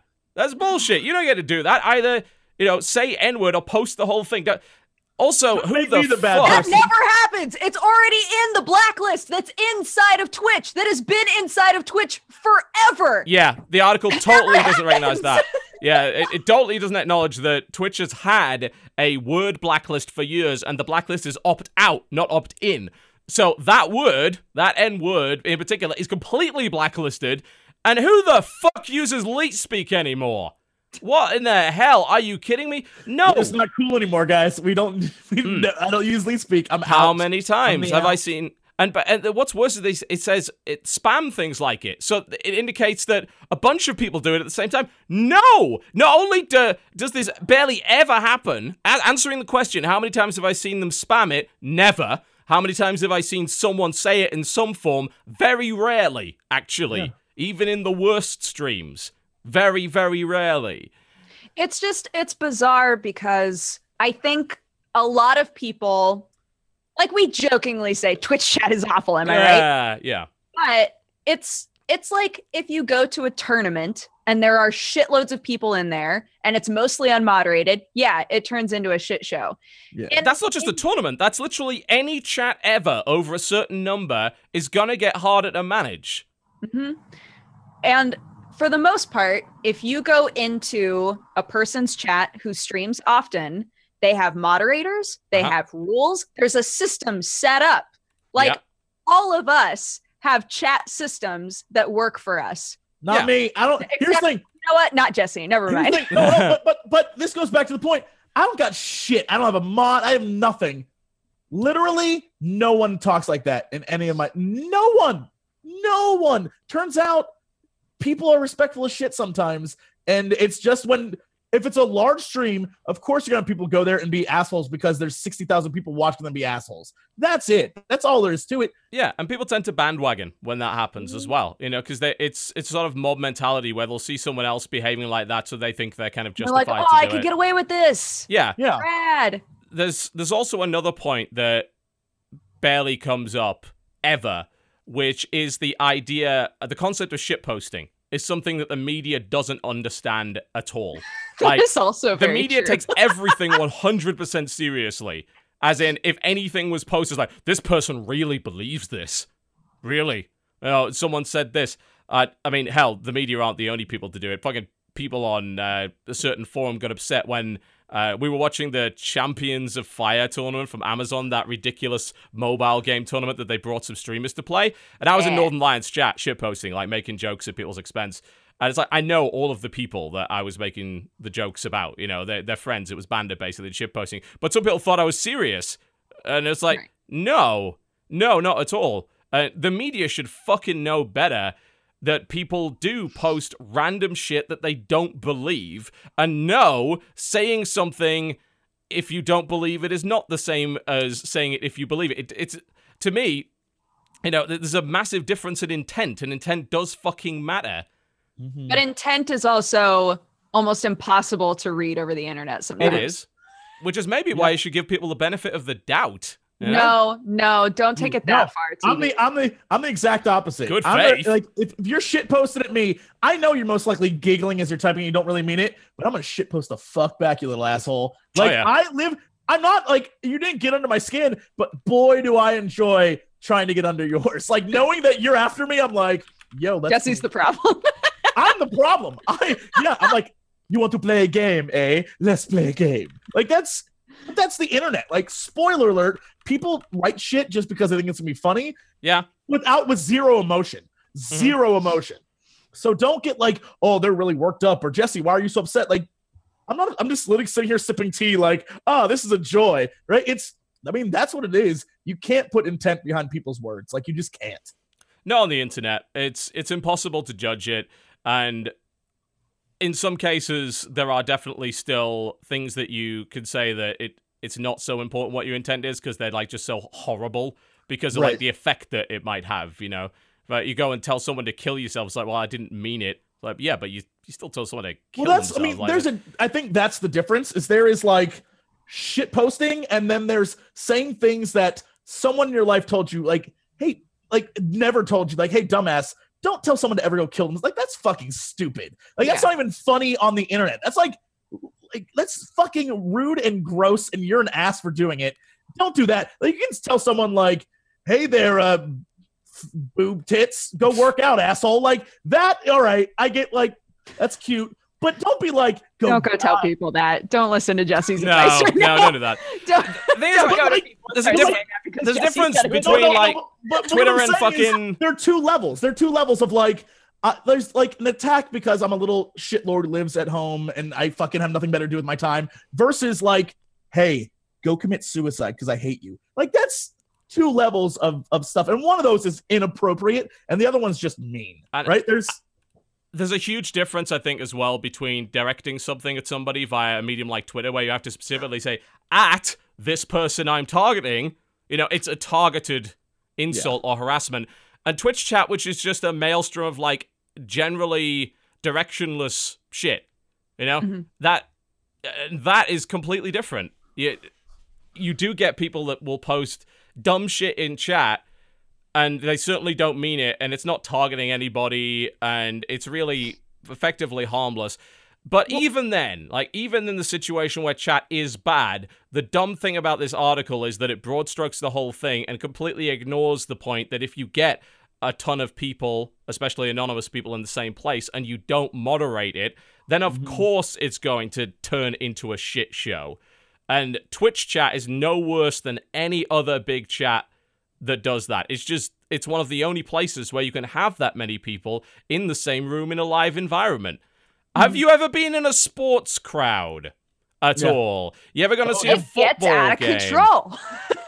There are people that say really shitty things. Uh, I've been to WWE shows and there's people who have said really shitty things. I was like, well, that sucks, but you know, it's a big crowd and shit can get bad sometimes. It's because you feel like you're part of a mob and you're sort of emboldened by that. yeah. Uh, In some countries, people stab each other over football games. Uh huh. The, the, there's been Shit gets entire crowds of people shouting racist shit at fo- black footballers. The, you know, those are the kind of things that can happen that are far more severe than this. And nobody goes and says, all football crowds are awful. You know, this is all terrible. No, they don't say that. They say, okay, there was a there was an incident and that sucked, and we need to handle this. Yeah, And this it's the- person really sucks. Yeah, And they oh, this happen to ha- be a this football specific fan. game. So Well- yeah, it. No, I'm sorry. That like all of Twitch chat is not shit. That's nonsense. It's an insult to all of the people that do this on a professional level. It's certainly ridiculous to suggest that we don't have moderators or rules, or we all have our different ways of managing it. Because of the size of my stream, I go sub only because I got like so, uh, ten to thirty thousand people watching. It just makes the chat easier to read, in my opinion. And I don't have any like volunteer moderators really. Whereas you guys have volunteer mods. You sometimes go sub only if it gets a little bit spammy. There are solutions. We have had a bunch of ways to handle this Mhm. for actually quite some time. None of which seem to ever be mentioned in these. This is it. It just goes. misinformation about the fact that Twitch has had an optional blacklist on like very specific words for a long time and that you can add to that list inside Mhm. of Twitch and have been able to for a very long time. Yeah. That's one of the big things that bothers me in this article. I'm like, you didn't even research. no, because you're not a Twitch streamer. You don't know what you're doing. Like, you're writing about something you don't understand. This goes back to the whole idea that everything we talk about now, everything doesn't matter what subject, is the result of someone saw a crazy person say something and then Yeah. responded to that craziness. So this Yeah. was like I watched a Twitch chat where someone was using bad language and now I'm going to write an article on it. Like, oh my god, stop. Stop this shit. You have to stop. This is too much. It's too much. It's it's hard because it's not. uh, I mean, th- there's a couple of different situations. Like there's the. Uh, let, let's remember that uh, if we remember the whole, there is a, a a bunch of white supremacists that don't want a black stormtrooper. Like uh, that never happened. Like that was three trolls on Twitter, and then the, everything else was people responding to those trolls, telling them that they're stupid. There was not a giant white supremacist revolt on social media about that. But then, because that gets picked up by articles, and the fucking news reports on Twitter apparently more than anything else these days. It's like Yeah. someone said something on social media. Did they really? Cool. Uh, right. So a few people said some shit on social media. Did they take to the streets? Was it a 10,000 man riot that resulted in deaths? Like, did they go burning buildings down? No, I mean, someone said something mean on Twitter at some point in a 140 Yeah. character throwaway with a random fucking, probably egg account. Uh, That this account is three minutes old and said something shitty. This is the news now. It's like, congratulations, you just gave a platform and a megaphone to an idiot and you let them spread their message. well remember, done. remember the good old days when we ignored assholes? Remember that when someone said something stupid? that. Oh my No. god, that that was a good time, Dodger. That was you missed out. You missed out when people said something I did. crazy. You were like, "All right," and you went somewhere else because that person was a lunatic. Now we retweet them. Cool. Yeah, the the problem is that people will say, "Hey, you're being hypocritical because you're kind of doing the same thing because of these stupid articles." It, the problem is like we're talking about people that write articles on a site that has an audience and actually has some power and presence. We're not talking about random people on social media. Uh, if if a gaming website, one of the more prominent gaming websites, says the Twitch chat is awful, then some people are going to believe them, and some people you've got to respond to that. It's the last year in particular has been ridiculous when it comes to the amount of uh, people are, have called it fake news now and it's a bit of a dangerous term because you can classify an opinion piece as fake news when it's really just an op-ed or an Opinion. editorial. Right. and then there's mm-hmm. of course straight up fake news where it's like some you know obama did this or hillary did this or trump did this which is all you know which is completely fabricated. But then it gets picked up by people that just want something that confirms their pre-existing biases. So it gets spread around the place. The only real way to deal with that because you can't really go and censor it like you know you don't one you don't have the right and two it's it's a it's a very slippery slope in some cases. The minute you do, you just make it more valid. Like they're yeah, trying to silence this is us. proof. Yeah, it's the good old Kafka trap, you know. I like, uh, Yeah. but you've got someone's got to respond to it with a counter argument. When a, a web a gaming website goes and says Twitch is universe Twitch chat is universally awful, people that actually know what they're talking about need to kind of come back and say, actually, no. You know, it's we're not saying it's perfect by any stretch. There are definitely some pretty shitty situations, but also you're not understanding a lot of the context. If I go into Kripp's chat, I mean, I personally hate it, but Kripp's chat is a bunch of spam, copy pasta, and fucking emotes and memes and stuff. Oh my god, Kraken's chat is all meme lords. Yeah. That's his entire chat. I'm just like, Jesus Like, Christ. But- but- Northern but Lions is one of chat? those- You know, it's a lot of like the streamers insulting the chat and the chat insulting the streamers, and it being ba- it's a giant roast, is what it is. Yeah. You know, they're not nobody's serious about it. Everybody's like in good. It's all in good humor. But this is one of those things people need to understand. Like going into the internet, which you should understand by now, is shit talking is part of the game. And many people will be like, it's not part of my game, which is cool. But like, that's one of the levels of the internet you just need to get. Like, everyone's internet is their own internet. It's how they function and they create their own little worlds on the internet. Mhm. And before you jump into one and judge it, you need to understand it first. So before you jump into Twitch and see people talking shit, or before you jump into like some of the like niche areas of of gaming, don't like get your pants all in a bunch over this shit because that's just that way that world works. That's like- why when people come into my chat and they make titty jokes, I'm like, you should go tell that joke in Jesse's chat because we don't Hmm. have those jokes here, but Jesse loves them. And I will I, I will read that I joke. and be like, encourage your internet, Jesse. Yeah, yeah. And and here's the thing. I will be like, look, if you need to feel like a burrito and be wrapped in a little beanie burrito, you go to Dodgers. And you know what? Yeah, People you go like, join that cult, Sometimes I that need that. literal cult that you're That running cult. over there. Yeah. Yeah. And that's the thing, is it doesn't the internet is what you make of it. And so you can't judge the internet as a whole. You can never say universal No. Anything. Yeah. anything. You can't do it. You can't do it. I feel like it's like, you know, uh, uh, uh, someone made an argument in the chat, you know, you can't argue that there weren't a substantial group of people that were vocally sexist about a female lead in Star Wars. I can argue that because there are 7 million billion, sorry, 7 billion people on the planet. And no, the size of that group is not significant. You have no idea how many of those were even real people. You don't know how many of them were bots and sock puppets and shit like that. And the internet is an amplifier for bullshit. It makes these people seem way more significant than they really are. And you give them importance by claiming they're a significant group of people. You know, Yeah, it's the same. meanwhile, It's bullshit. meanwhile, every every every little girl that saw that movie was like, "Holy shit, I'm inspired to love more Star Wars now." Of so course. fuck you. They And don't have a Twitter account. Fuck you for saying that. Yeah, that group of people massively outnumbers the people that were mad. Also, mm-hmm. and don't you know, let's not even go into the fact that all of those people, you know, the people that didn't maybe like Rey as a character for other reasons were all lumped into the same shit. It's like the Ghostbusters shit. People were all lumped into the same fucking group by the media in particular. I mean, these are, you know, fucking morons with articles and no college fucking degree writing on goddamn Vice and shit like that about how the angry video game nerd is a misogynist. Like, can't distinguish between a character and reality, causing major harassment and defamation for James Rolfe, who was one of the loveliest people on the fucking planet. People going on actual television talk shows saying, yeah, the only reason people don't like Ghostbusters is because they're fucking sexist. Fuck you. I just want to point out. Seriously. I want to point out for for the world one more time, one more time, and I'm going to try and use my screen to the best ability that I can. Uh, there are crazy people here, and there are crazy people here, and the rest of us are right here, Right in the middle, and that's the vast majority of us. And we waver back and forth from time to time with certain, but we're all in the middle. We all have differing opinions, and we all aren't like you can't. There is no universal anything. Stop doing it. It's getting nuts. Don't people. judge the population by the wing nuts. extremists. I know this has been a really fucking divisive year, and a lot of us, including myself, I freely admit, have made some pretty damn serious mistakes about, you know.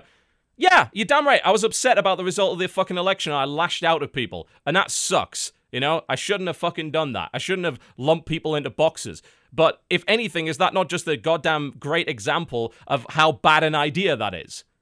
You know, it's it's stupid. It's incredibly stupid. You're just turning everything into tribalistic nonsense. And you know, it- there's this article. Uh, when you create a piece of content, I when I I don't know about you guys, you know, because we all do different kinds of content. When you create a piece of content, do you think as you're making it what your desired outcome is? Like what you hope to sort of achieve by creating that, even if what you hope to achieve is just entertainment, even Oh. if you just hope for that.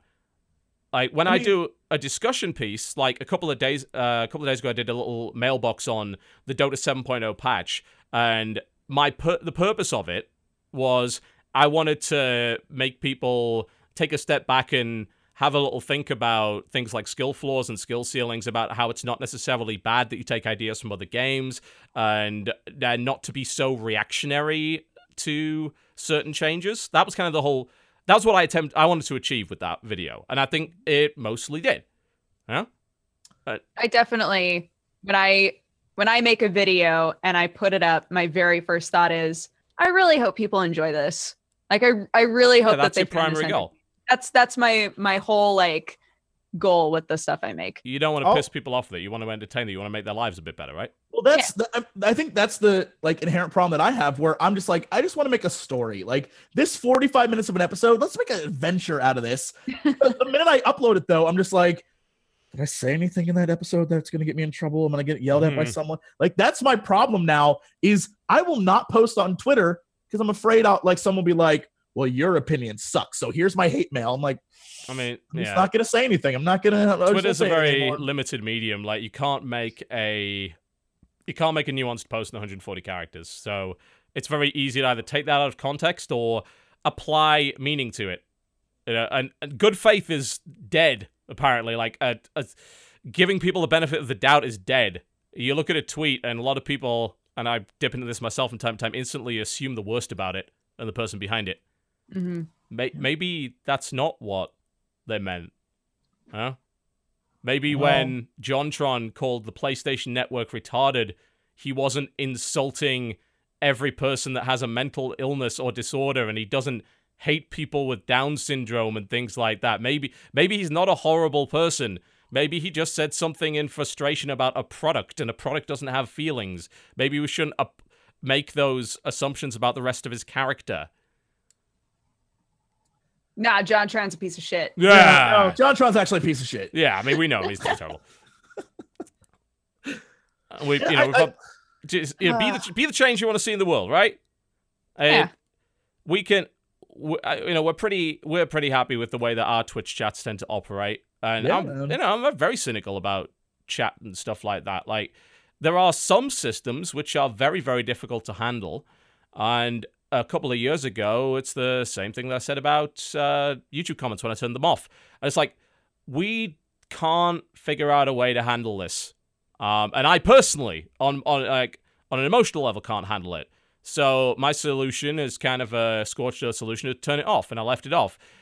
YouTube has definitely done some things to improve that, but a lot of YouTube comments uh, can still be very bad. But you know there is a solution to that. If you properly moderate those, then they're not anymore. Yeah, and you can curate. It's about curation of a community Mhm. and building the group of people that you want. And if somebody from outside, an outsider comes in and does something that is not in line with the rest of, you know, what you do, you have the right because it's a private forum. It's not censorship and private property is irrelevant, guys. I'm sorry, it's not. You're not guaranteed the right to speak in a private domain. It's you know this guy's house that you just wandered into. He can kick you out. He can he sets the rules for the house. Mhm. And we say, look, no, we're, we're not about that here. And you have a choice. If you want to participate on that level in our in our group, then you have to follow our rules, or you can go to a different group. Mhm. You, you can go go somewhere else that does suit what you want to do. The internet's probably got a place for you. There's a place to belong, no doubt That's about it. That's the thing that baffles me when people complain constantly. And I'm like, there's somewhere that will let you do exactly what you want to do right now. It's Totally. just not with me. Yeah. like, that's just Um, yeah, the, the expectation is like, well, I you should change everything based on uh, to to alter it to me and my opinion and my desire. No, mate, we're producing a product, and the way that this works is that if you're not about our product, you don't want to consume our product, you go to someone that does create the product mm-hmm. that you want. And as weird as it sounds, you know, for quite a few people, when it comes to streaming, the product isn't just what we're saying on the stream. Because the chat is part of that. The interaction is Yep. part of that. The community or group aspect of discussion is part of the product in some way, which is why it's kind of important and it's actually the responsibility of the streamer in my view to make that product work the way that they want.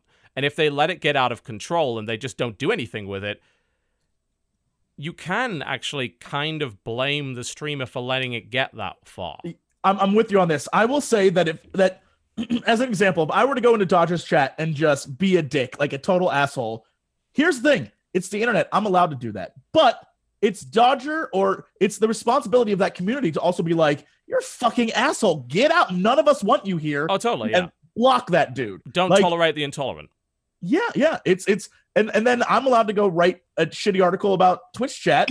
But but guess what? But guess what? We're also allowed to respond to your shitty Yeah, article about Twitch. We're chat. allowed to respond to your shitty article and tell you how wrong you are. That's how it works. So, you, yeah, we got this shit covered. We got it on lockdown. Is what we're saying. Mm-hmm. Don't come at us, bro. We got it. Yeah. All, all three of our chats are pretty damn good, and there's plenty more that are like ours, honestly. Mm-hmm. And even the big ones that are kind of wild are not wild in a malicious way. Kripp's chat isn't full of fucking racists. No, I don't see people spamming the N word everywhere over Twitch at all, actually. Maybe Kraken's chat makes a little too many Harambe jokes, but they're good people. They just love. Also, Crikey, Harambe's dead and doesn't have feelings anymore, so it doesn't really Harambe matter. jokes, though. I don't know if they're good people. They're people, is Oh, what for we're God's saying. sake, Jeff Kaplan made a Harambe joke on stage. I'm pretty sure we're all Not allowed good. to Jeff do it now. Kaplan, not good people. Uh, I mean, it, The worst. He's saying he's a bad hombre. He's a bad hombre. Bad hombre. it's Oh God. yeah. I, I think we we did touch on this a while ago when there was the issue of that Hearthstone stream, and there were accusations of you know, or kind of uh, of racist trolling in the chat, and there was some definitely. I'm not going to claim that it doesn't happen. Of course, it happens. It's not nowhere near as common as you claim it is, but it doesn't happen.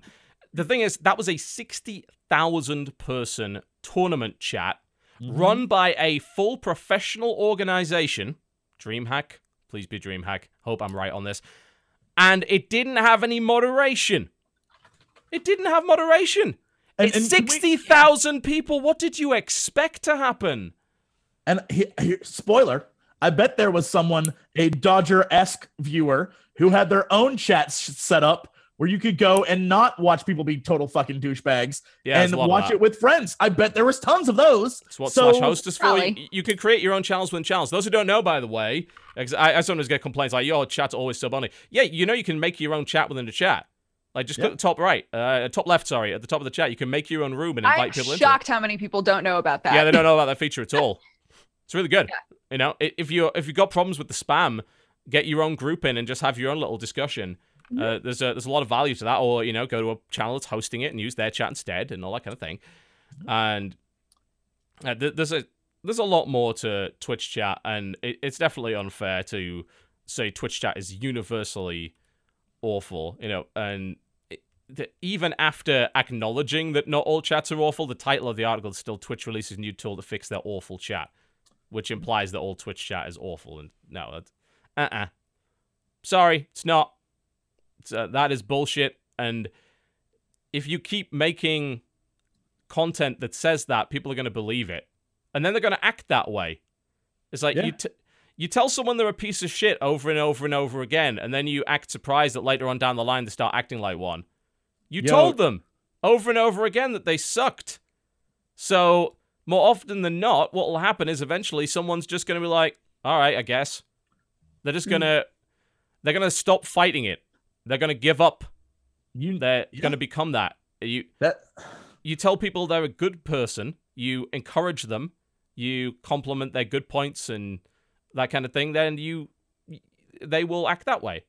Yeah, man. Self fulfilling prophecy. That shit happens all the time. You that's why you should always look for the good in people. Always. Don't like try. Try your hardest to be like, I see there's something good in you, you little shit lord. But I Or see just there's feel- something yeah. like stop it. Stop Try and give to people the benefit of the doubt.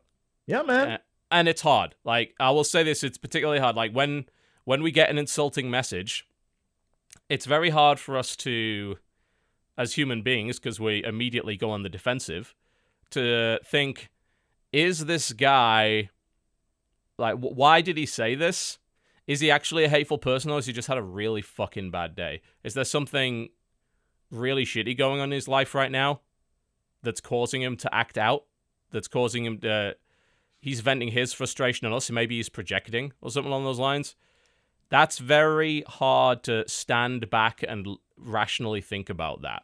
Yo, And- I'm about to get super real with y'all's real. This needs to happen. I'm so ready. All all right. right. no, all right. So when I back in the the before times when I was a teacher, uh, one of my students every day would come to class and sleep and fight me and always just be most like irate human being on the planet. And I could not. It was like, how do I reach these kids? It was that moment. Like, Yeah. I could not connect with this kid, and it wasn't until I like did research and actually like asked around about this kid that I found out one he was basically living on the street most of the night. So he had to Mhm. stay awake all night. And school was the only place he felt safe. And two, because he had no parental figures at all, he would fight anyone who told him to do things differently than the way he knew how to do it. Okay. So the minute you learn about this kid's like life, you're like, oh shit, there's more going on here than just like the reason why he's sleeping in school is because this is the one place he feels comfortable. The one Right. place he feels safe because he spends all night out on the fucking street. Mhm. And so it's like once you learn about people and their reality, that's when you're like, okay, we have to change our conversation. Mhm. And that shit does not happen on the internet. No one looks beyond the No. words that are written. No one thinks like, what happened in this person's life today to make them say what they just said.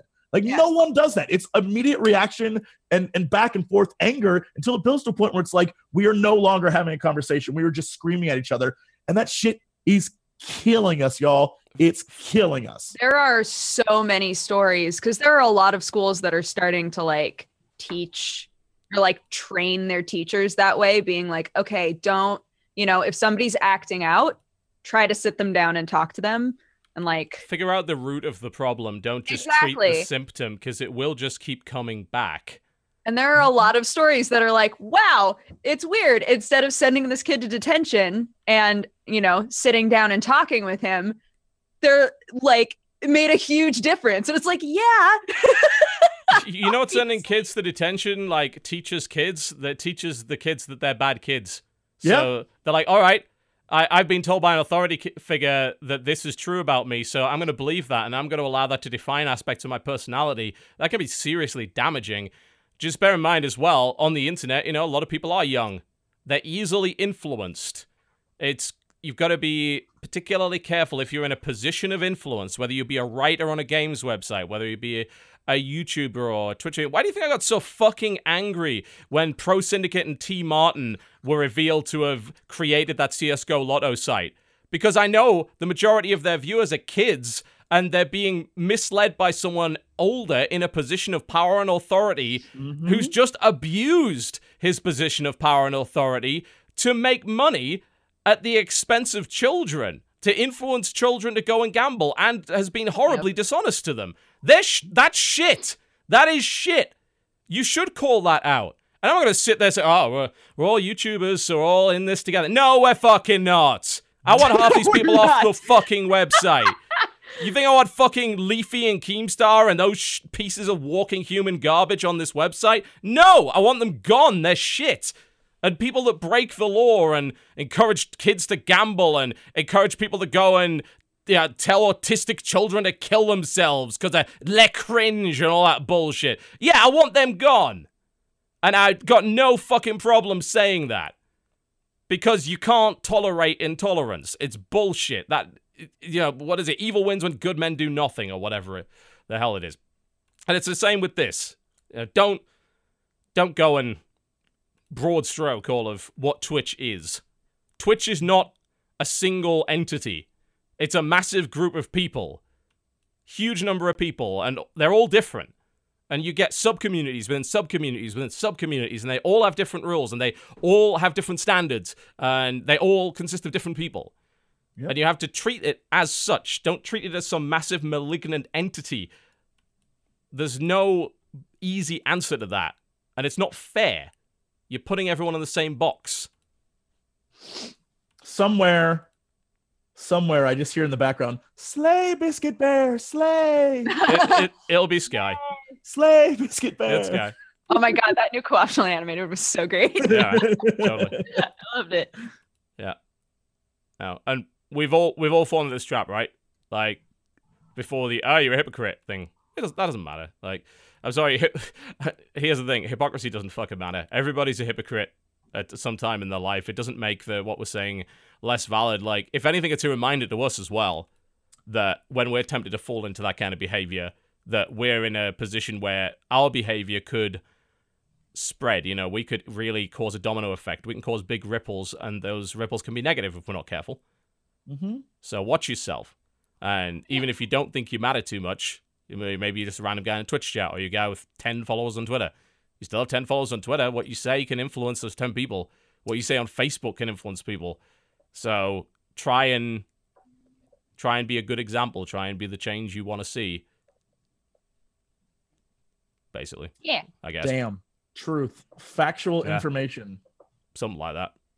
Co-factional podcast. Yeah, that's what we're renaming it to now. That's about it for the show, I think, folks. Thank you very much for watching the Crucial Podcast. We'd rather not finish on negative by reading out all the releases, because, one, that'll take half an hour.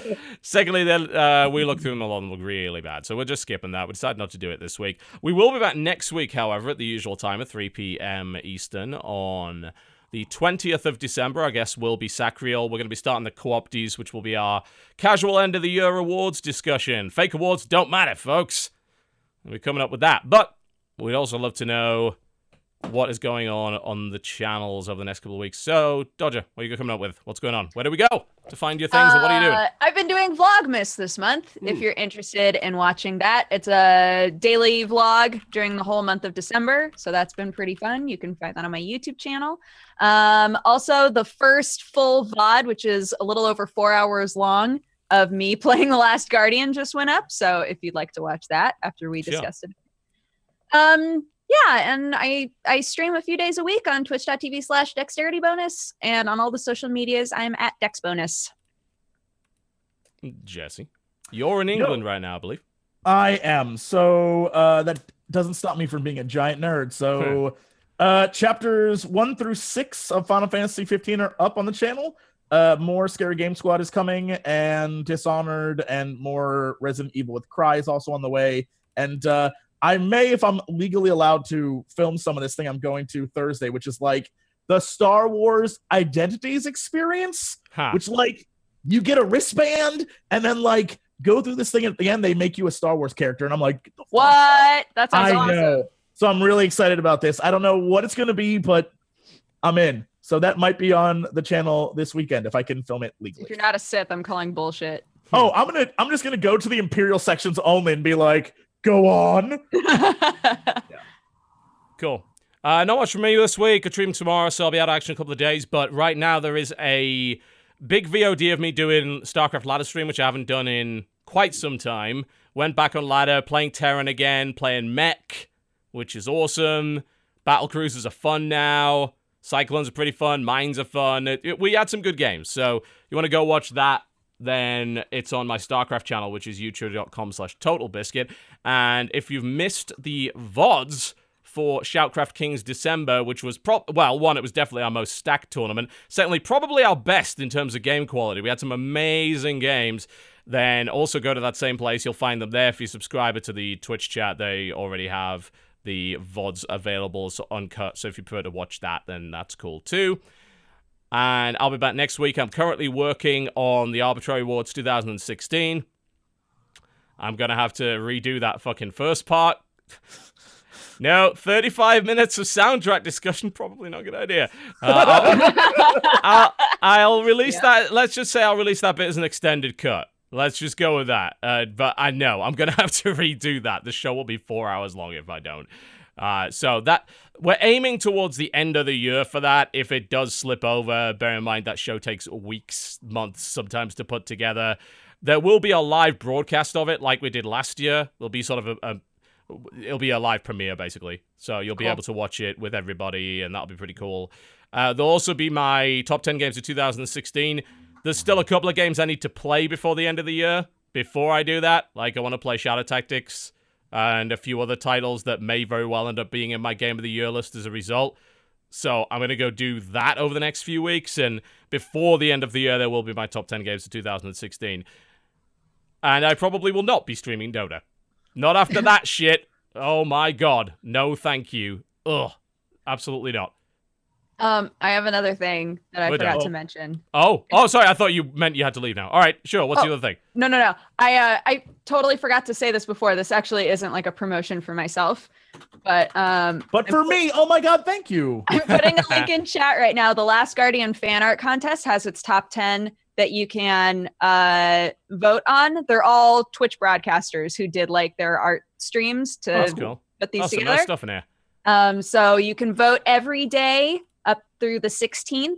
Um, there are some people that I know personally, and there are people that I've never met before but have incredible submissions. So yeah, just go and check those out because there are a lot of really, really cool, creative Twitch broadcasters that people have never heard of. And I think that these contests that they've been doing are a really cool way to find people to watch. So Very cool.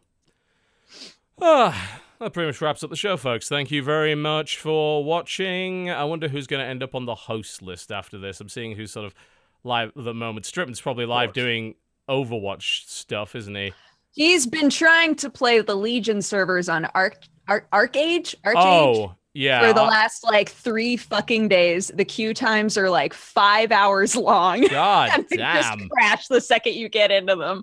I'm like, honey. He's on now, apparently. So you'll probably watch MMO with Stripman after we go off the air, if you it's wish. cool. The, the legacy servers have none of the pay to win stuff on them. So people are really excited about it. It's just that they're not stable. So here's Hmm. the thing: when it switches over, everyone should go to his chat. And what what did we learn today? Be like, Sam, you can do this. You're gonna get online. We believe in you. Hashtag do it, Sam. Do it hard. Hashtag do it, Sam. Do yes. it There hard. you go. That's the yeah. Hashtag do it hard. Hashtag do it, Sam. Do it hard. That's the full hashtag. Yeah. Send So him our go- love. All right, ladies and gentlemen, thank you very much for watching.